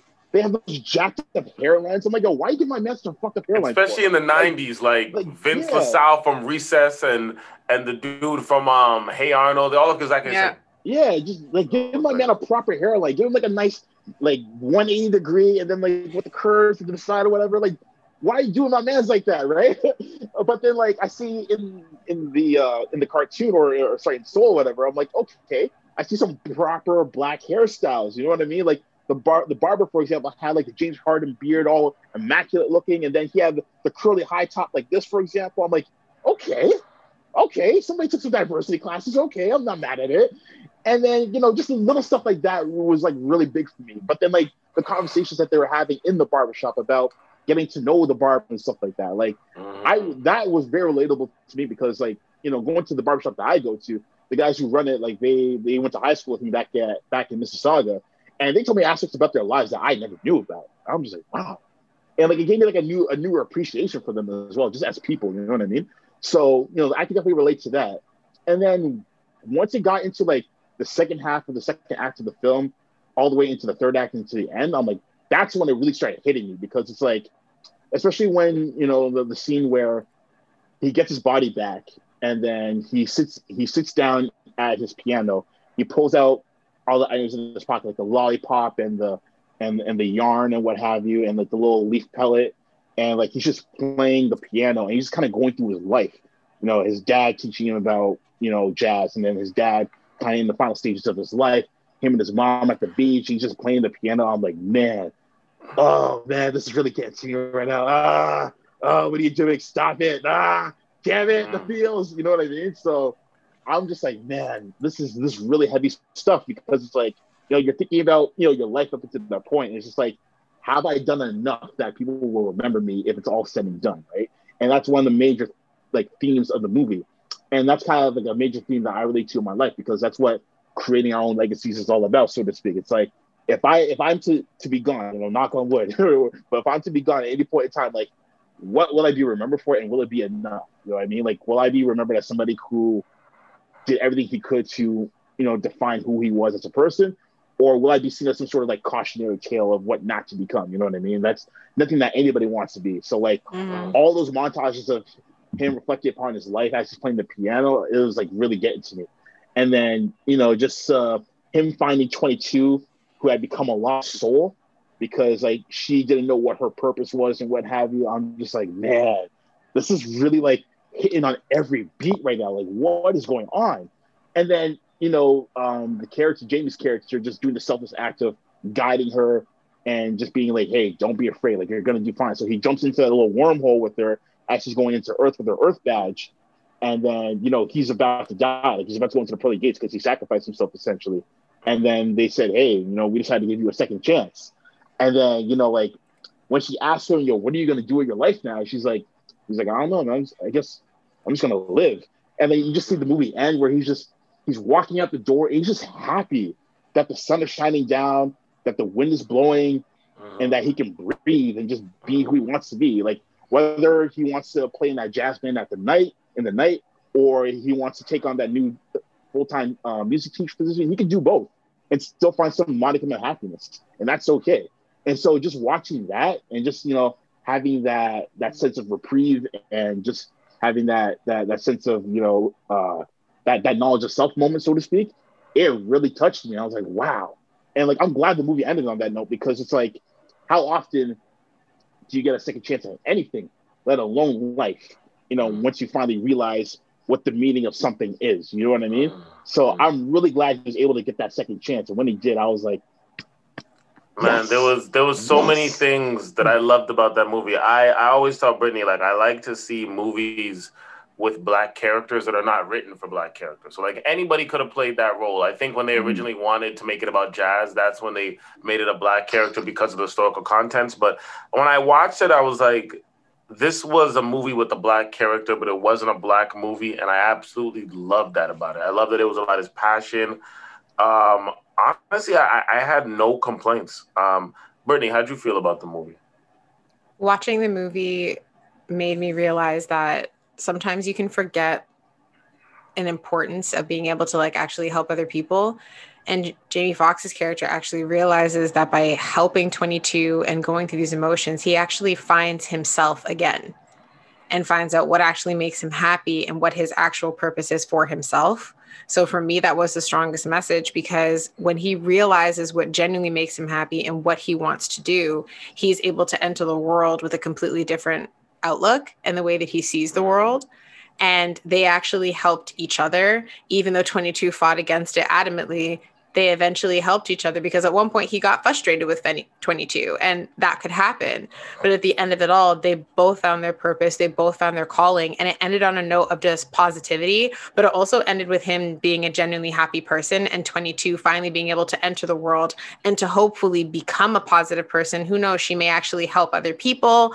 Um, she may, it shows you that even though you may have a passion, sometimes you can lose that kind of guiding light that actually made you love it to begin with. And you can become really, really involved in it and believe that you really, really love it until you're given a completely different perspective that gives you a better outlook and that allows you to become a better person overall. So that's what I took from the movie. And to me, like I like I like the double entendre because yes, a lot of it was about following your passion, but at the end of it, it seemed like what they were trying to show you is sometimes the passion you think you're following is not always because because uh, the whole thing was he wanted to be a jazz musician. And then at the end of it he learned that like you know what? He gets more passion out of teaching jazz and just out of living life in general. Like his life doesn't always have to be about this one thing right? And sometimes people that are stuck to their passions like the three of us here you start to think that and you're like if i can't do this what am i going to do with my life? Right? So there was just there was so many aspects it was it was really good, man. Pixar Pixar killed it. I know a lot of people had complaints. I sent you guys a podcast. I watched a lot of podcasts about it, and it goes back to what I was saying in the early episode, where I feel like um, I feel like sometimes with like the past couple years, right? I feel like a lot of people focus on race for everything, and when I heard people's complaints about it and they were digging at the race and da da da da da, and I was just like, okay, but the the like Tina Fey may be white, but the soul is not white, and it was just all these little contrived things people's heads. Well, the soul is just, like, the soul. The soul hasn't been assigned yeah, exactly. anything yet, so it doesn't exactly. matter. It doesn't the matter what race they are. It doesn't matter yeah, what what exactly. what if they're being portrayed by a female or a male, because the soul technically has no identity yet. Exactly. Exactly. No exactly. It's, non-binary, exactly. basically. Exactly. I think, I think what I was what I was noticing with that is that like I think a lot of people are so caught up in I, you know what it is? I feel like a lot of black people because of I guess our predicaments, we want to see that represented as negative as that is in every movie. And it's like, no, it's just a movie about him. It, it didn't focus on his blackness, right? And I feel like a lot of people that had their complaints were mad about the fact that it didn't focus on his blackness sad, sadly enough. You know what I mean? But I loved it, man. I absolutely loved it. I would recommend anyone to watch that movie. I absolutely, absolutely, one hundred percent. And like, I just feel like with like a lot of black people, like when they're watching movies like this, they get in their own ways and, and they get their own, get in their own heads as well. They don't allow themselves yeah. to grow and watch something that's out of the ordinary for them. And like you like what you're saying, Justin, this movie could have been made for any character. It didn't have to be a black person, it didn't have to be an Asian or white or whatever the case may be. It was just about our yeah. yeah. So uh yeah, like I was saying, um yeah, I feel like sometimes when black people are watching like movies with other black people in it, they expect the norm as far as what we see as far as the stereotypes or what have you, because they that's been the depiction of black people for so long that they've been so used to it and they and they just feel like that's how all black mm-hmm. people live. But like I feel like when they see something different, like a different interpretation of black people, they're, they're, they're not used to it. And because they're not used to it, they, they're very quick to criticize it and call it unrealistic, even though some of the some of the situations that black people find themselves in within film or TV are so bombastic that it's just like, how can you call this realistic and yeah. a situation not realistic? Or just because you don't know other black people who have this lifestyle, it's like it's more than just you know the crack epidemic and welfare and poverty. Like like we're so exactly. much more than that. And it's like I feel like black people are way too defined by their struggle half the time. Yes. It's just like we don't always have to struggle. Like we can we can live our lives like any other person. Like we don't have to always talk about Jim Crow or or slavery or anything like that, or being brought up in the church and everything. We could talk about what we like when it comes to watching a game of basketball, or we can like what, what, what, when it comes to music or stuff like that. We can talk about how the person at Starbucks gave us like the, the wrong froth or whatever. You know what I mean? Like we can talk about mm. regular everyday stuff. Why does it always have to be I think baby mama drama and loving hip hop and all that other shit? Me me and Del were talking about this the other day on the phone, not specifically soul, but just this topic. But I think it's the fact that black people have been shown their own trauma in movies and television shows for so long that it's become normalized. So if it doesn't matter what movie it is, if the movie is not based in and around our trauma, we don't see it as black. So if if the movie is a historical movie, it's got to be about slavery or it has to be about a moment in civil rights where we overcame based on our the movie is a relationship movie. It, as Brittany said before, it can't just be about the movie be about two people in love and how in love they are. It has to be about the trauma of their love. Somebody cheated on somebody, someone did someone wrong, someone stole on somebody. It can't just be about them just being in love. And if it is about them being in love, like the photograph, people say it's not realistic, right? And this this goes goes on and on and on. It doesn't matter if it's about sports. There's got to be some sort of trauma. He's getting out the ghetto. He got shot. Doesn't doesn't matter what it is, right? And I think it's sad because we've come to a point where where somebody does make a movie or any type of creative imagery that's not about our trauma it's like it's unrecognizable to us right? So it's just it's it's sad. And i wouldn't even say a lot of it is based off our reality. I think a lot of it is a perceived reality because and we've had this conversation right? I especially in canada i know plenty of people who will make these statements and then i have to look back at them and be like is that true for your life? No. Is that true for any black person you actually know? No so why do you think this is a reality? Like, and one of, one of my homegirls, uh, we are talking about this on the night of the Keyshia Cole um, Ashanti. Oh, Ashanti, um, yeah, yeah, and she was she was Queen saying Ashanti held it down, like I told y'all. she did, she did, she did. She was she was saying it. She's like she's like yo, it's not the same. She's like we never had a crack epidemic. No one ever forced us into ghettos. Our, our fathers were not crackheads. Our mothers were not crackheads. Like like yes you may have people here and there where their father left or whatever but that's probably the only similarity. Everything else is not the same. Like i'm not saying racism doesn't exist here but it's it's not in the same function as exists over there. You know what i mean? Mm-hmm. it's just like we're not living in the country that our parents were slaved in. That history is not here with us every single day right? So i think a lot of it is people taking on that you know what I mean? Like this is something mm-hmm. that Black Americans deal with, and I'm going to take on this image and and run with it, right? So yeah.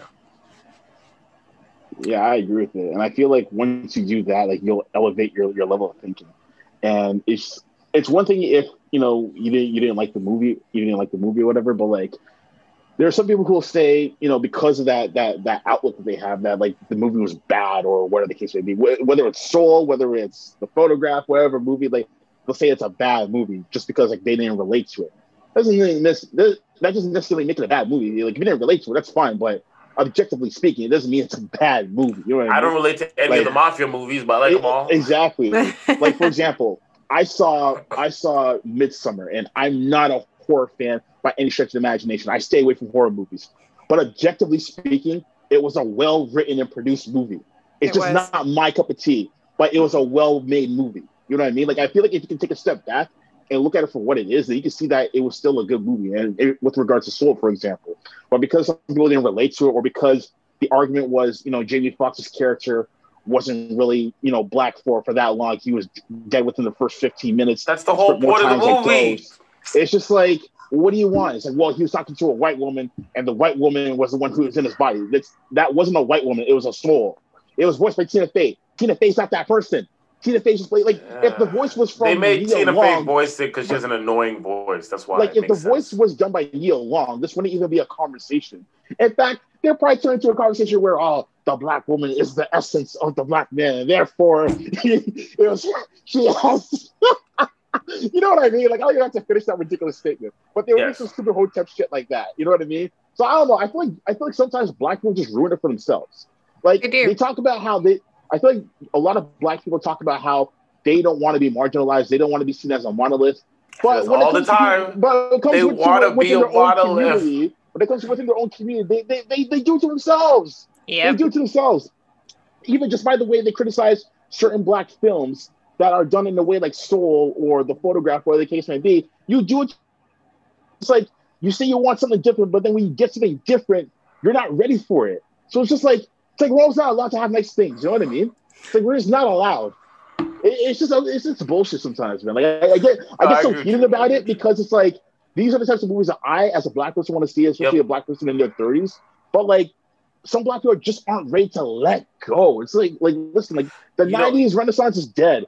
The 2000s Renaissance is dead. Like like you got to get used to a different way of thinking, man. It's, you know, you, I don't know. You know what it is. You know what it is. There's a there's a certain thought process that's been around for a long time in the black community, and I think you have people of this generation who are unlearning that thought process, but a lot of people don't want to, right? And it's like if you want change, you have to also be a part of that same change that you want as well. But yeah, I agree with you. I think a lot of people just don't. They're it's like um, it's like when I told you, I told you this both years ago, right? I said if racism ended right now, I don't mean this comedically, but if racism ended right now, there would be a lot of black people who wouldn't have an identity. They wouldn't have a soul. Because their whole identity has been built around white oppression and racism. I, I got it. But if racism wasn't around, yeah, they wouldn't have an identity. They wouldn't know what to do with themselves. Yeah. It would be like they wouldn't have a 22, so to speak. Basically. Who am I? Stupid shit. That's but no, no, no, no. Honestly, honestly, I I love the movie. Um, I those are the black movies I like to see. I think, and and you kind of hit it on the nail. And I was to be talking. I was talking about it last week with Brittany as well. I think I'm getting to that age. Like I'm I'm now 31, and I'm getting to realizing that like a lot of this stuff is not relatable to me. I no longer care about it. I'm just mind you, it's it's it's not that I can't sit down and enjoy like like a typical black movie for the entertainment purposes. Of course I can. But it's like I'm not getting any fruit from it. And not only that, but I think if there was much more if it wasn't always one-sided, like if there was black movies of every single faction, it'll be different. But because they're always like this, I feel like when you keep watching that stuff, you just it's like you, you just start to internalize it. And I'm just yeah. like, I'm I'm tired of that. So I'm at that point where it's like I like to see movies and television shows and stories told of characters where anybody could have played the role and they're just black. Obviously, there are certain black stories I want to be told because for specific reasons. So you can say Black Panther is like that. You can go on about certain things. But outside of those things, for the most part, I like to see movies and stories told that were not written for black characters with a black character in it. I just want to see black people as human beings and not as statistics in movies all the time. But and I thought this did a good job of that for me. Agreed. One hundred percent. I agree. You guys got anything left before we end out this episode? No. Um, no, I don't think so. I think I'm good. I think I'm good, actually. Yeah. Mm. Nah, Daniel, thank you for coming on. DM Cool. Uh, we love to do this episode. It's about time we did it. We're definitely gonna upload this. We're definitely gonna tag you in this. Um, yeah, thank you for coming on, man. It's a long time coming. Uh, obviously, you're gonna be back, friend to the room. So people will see you again here and there. Uh, we can't wait to be on Cool Radio as well. Can't wait as exciting. well. Um, Daniel, if you want to plug yourself one last time, do what you got to do. Yes, yes. First and foremost, thank you for having me on the show, as always, or or a lot of times for, for the most part, I should say. Uh, but yeah, thank you, especially for you know doing this episode, you know, about me and what have you. Like that's probably one of the few times I've ever had like a whole like you know dossier done about me, so to speak, which is really fun and kind of fun going back into memory lane. So I really appreciate that. Uh, but yeah, my my socials and plugins and all that good stuff. Um, follow Cool Radio at Cool Radio CC on uh, Instagram, SoundCloud, Facebook. Um, I know I'm forgetting a few. Uh, YouTube, and there's one more part. Twitter. There we go. All right, and then you can follow me on different platforms at Cool for Thoughts. That's Twitter, I think. No, Twitter is at DM underscore Cool, and then uh, Instagram is Cool for Thought. There we go. And uh, yeah, nah, just uh, happy to do what I do and uh, go Raptors. oh, I threw that in there. no, it's all good. It's all good. All right, guys. Uh, we out. We'll see you again um, next two weeks. So We'll say next month for now because we're uh, next two weeks. Next two weeks, we'll see you guys. Bye, guys. All right, guys. Bye.